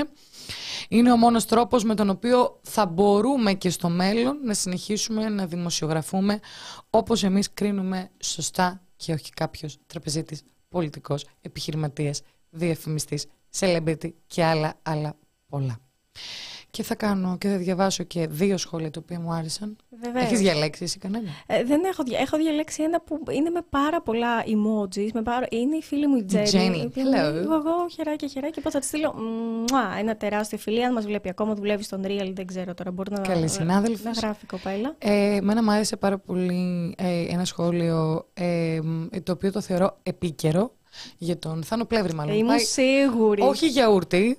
Την Αγελάδα ολόκληρη έπρεπε να τους στείλουν. Εγώ θα πω ότι ο Θάνος Πλεύρης για ένα γιαούρτι πήγε στο νοσοκομείο. Να σου πω κάτι. Αν του πετάξουν γιαούρτι, πού θα καταλήξει? Στην άλλη άκρη του κόσμου. Φαντάσου αυτό που λέμε, να το πάθαινες εσύ. Να, να το πάθαινε κάποιος άλλος, ρε παιδί μου, όχι ο υπουργός. Να πήγαινε στο νοσοκομείο, στα επίγοντα και να έλεγες μου έχει μπει ρευστή ουσία που λένε. Ναι, μου έχει μπει γιαούρτι στο μάτι. Κάτι για ρευστή ουσία λέει, διάβασα. Πραγματικά. Και να βγαίνουν και ανακοινωθέν. Τέλος πάντων, ευχαριστούμε πάρα πολύ για τα χρήματα που μας έχετε στείλει και ο φίλος μας από την Αμερική. Κόσμο. Ναι, και. Άλεξ Κανάκης. Αχ, βρε κορίτσια, ξεστραβώστε μας. Μαζί σας ξεστραβωνόμαστε κι εμείς. Ξέρετε, οι δημοσιογράφοι έχουν κάτι απίστευτο. Τα ξέρουμε όλα και τίποτα. Και ο Άδωνης Γεωργιάδης, μην ξανακούσω κανένα να ρωτήσει. Όντως, ο Άδωνης Γεωργιάδης, όχι. Γράφει λοιπόν ο Άδωνης Γεωργιάδης, διαψεύδω ότι με αντιπάθει σε οποιοδήποτε σκυλί. Τα ζώα όλων των ειδών με λατρεύουν. Πάντως, και μας δίνει πέντε ευρώ. Το δικό μου το σκυλί εχθές το τρόμαξες, αχ θα σε μαλώσω. Ευχαριστούμε πάρα πολύ, παιδιά, για τα χρήματά σας και για τα σχόλιά σας και που μας εμψυχώνετε εδώ πέρα και που πιάνετε και μεταξύ σας συζήτηση και που μας βρίζετε καμιά φορά. Ποτέ. Αυτό δεν συμβαίνει, αλλά εντάξει, κατάλαβες. Δίνω Ποτέ. χώρο να εκφράζονται όπως θέλουν. Βασικά δεν ξέρω, μας βρί... δεν, ξέρω δεν το ακούω καν. Κατάλαβες. Καν. Ανώτερη, ανώτερη. Δεν το βλέπω καν αυτό. Αχ, ξέρεις τι, θέλω κι άλλη μία εκπομπή, αλλά να. Θα το πω τώρα στον αέρα. Αλλά να μην κάνουμε τέτοια θέματα. Δηλαδή να λέμε τα νέα μας. Να ερχόμαστε και να λέμε τα νέα μας. Να είναι λίγο πιο ελαφριά. Αυτό θα μπορούσαμε να το κανονίσουμε, να το κάνουμε στο τι πι πι Radio. Να μην απασχολούμε την πλατφόρμα του YouTube. Ε, και να είμαστε λίγο πιο μεταξύ μας. Όπως αυτό που κάνουμε στον Άγιο Βαλεντίνο. Ναι, αλλά ε, αν είναι πιο ελαφριά τα θέματα, δεν θα τρώμε και σαν το μπαν από το YouTube. Γιατί για να μας κατεβάσει, άμα λέμε ανάλαφρα. Εν τω μεταξύ, το ξέρεις ότι άρχισα να λέω τα νέα μου, θα έχουν πιο πολλά views. Αυτό είναι αλήθεια. Δηλαδή, κατάλαβες, ο κόσμος ενδιαφέρεται για άλλα πράγματα, αγωγό μου. Για τελείως άλλα πράγματα. Ο δικός μας ο κόσμος ενδιαφέρεται για όλα. Γι' αυτό λέμε, λέμε λίγο από εδώ, λίγο από εκεί, λίγο τα άσχημα με την τσαχπινιά μας. Να κάνουμε κάπως, πρέπει να επιβιώσουμε κι εμείς μέσα σε αυτή την κατάσταση. Ε, έχουμε τρία τέσσερα λεπτά για δύο τρεις ειδισούλες που πρέπει να σχολιάσουμε παρέα. Ε, βέβαια. Λοιπόν, δολοφονία Καραϊβάζ. Θέλουμε να πούμε ότι εκεί που το έδινε μια απόδοση, δηλαδή μπήκε στον κουβά όλη η χώρα. Α, αν θα εξιχνιαζόταν ποτέ αυτό το έγκλημα ή όχι, ξαφνικά μ, τα λαγωνικά της Ελλάς προχώρησαν σε εντάλματα σύλληψης ενός σαραντάχρονου και ενός σαρανταοκτάχρονου άνδρα φερειόμενοι ως δολοφόνοι του δημοσιογράφου Γιώργου Καραϊβάζ, υπόθεση η οποία την ερευνούσαν εδώ και δύο ολόκληρα χρόνια. Εγώ θα σχολιάσω την τελευταία είδηση, γιατί αυτά τα έχουμε συζητήσει πάνω κάτω, ως Press Project εννοώ. Η τελευταία, τελευταία είδηση όσον αφορά τη δολοφονία Καραϊβάζ είναι ότι οδηγήθηκαν στον ανακριτή τα δύο αδέρφια.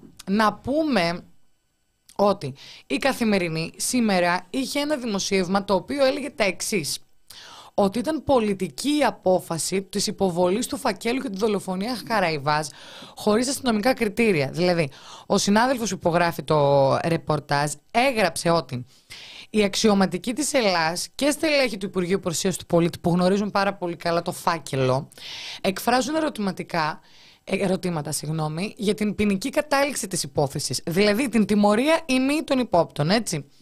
Αναγνωρίζουν ότι από τη διετή έρευνα των ανθρωποκτονιών προέκυψαν μεν ενδείξεις για την ταυτότητα των εμπλεκόμενων. Όμως, διατυπώνουν την άποψη ότι το αποδεικτικό υλικό θα μπορούσε να ενισχυθεί περαιτέρω με τη φυσική παρακολούθηση των υπόπτων και τη χρήση τεχνικών μέσων. Παιδιά, αυτό δεν συνέβη.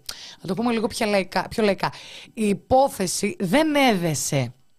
Να, δηλαδή, να είναι de facto και εξακριβωμένο ότι αυτοί είναι οι δράστες, έδρασαν έτσι, έτσι και έτσι.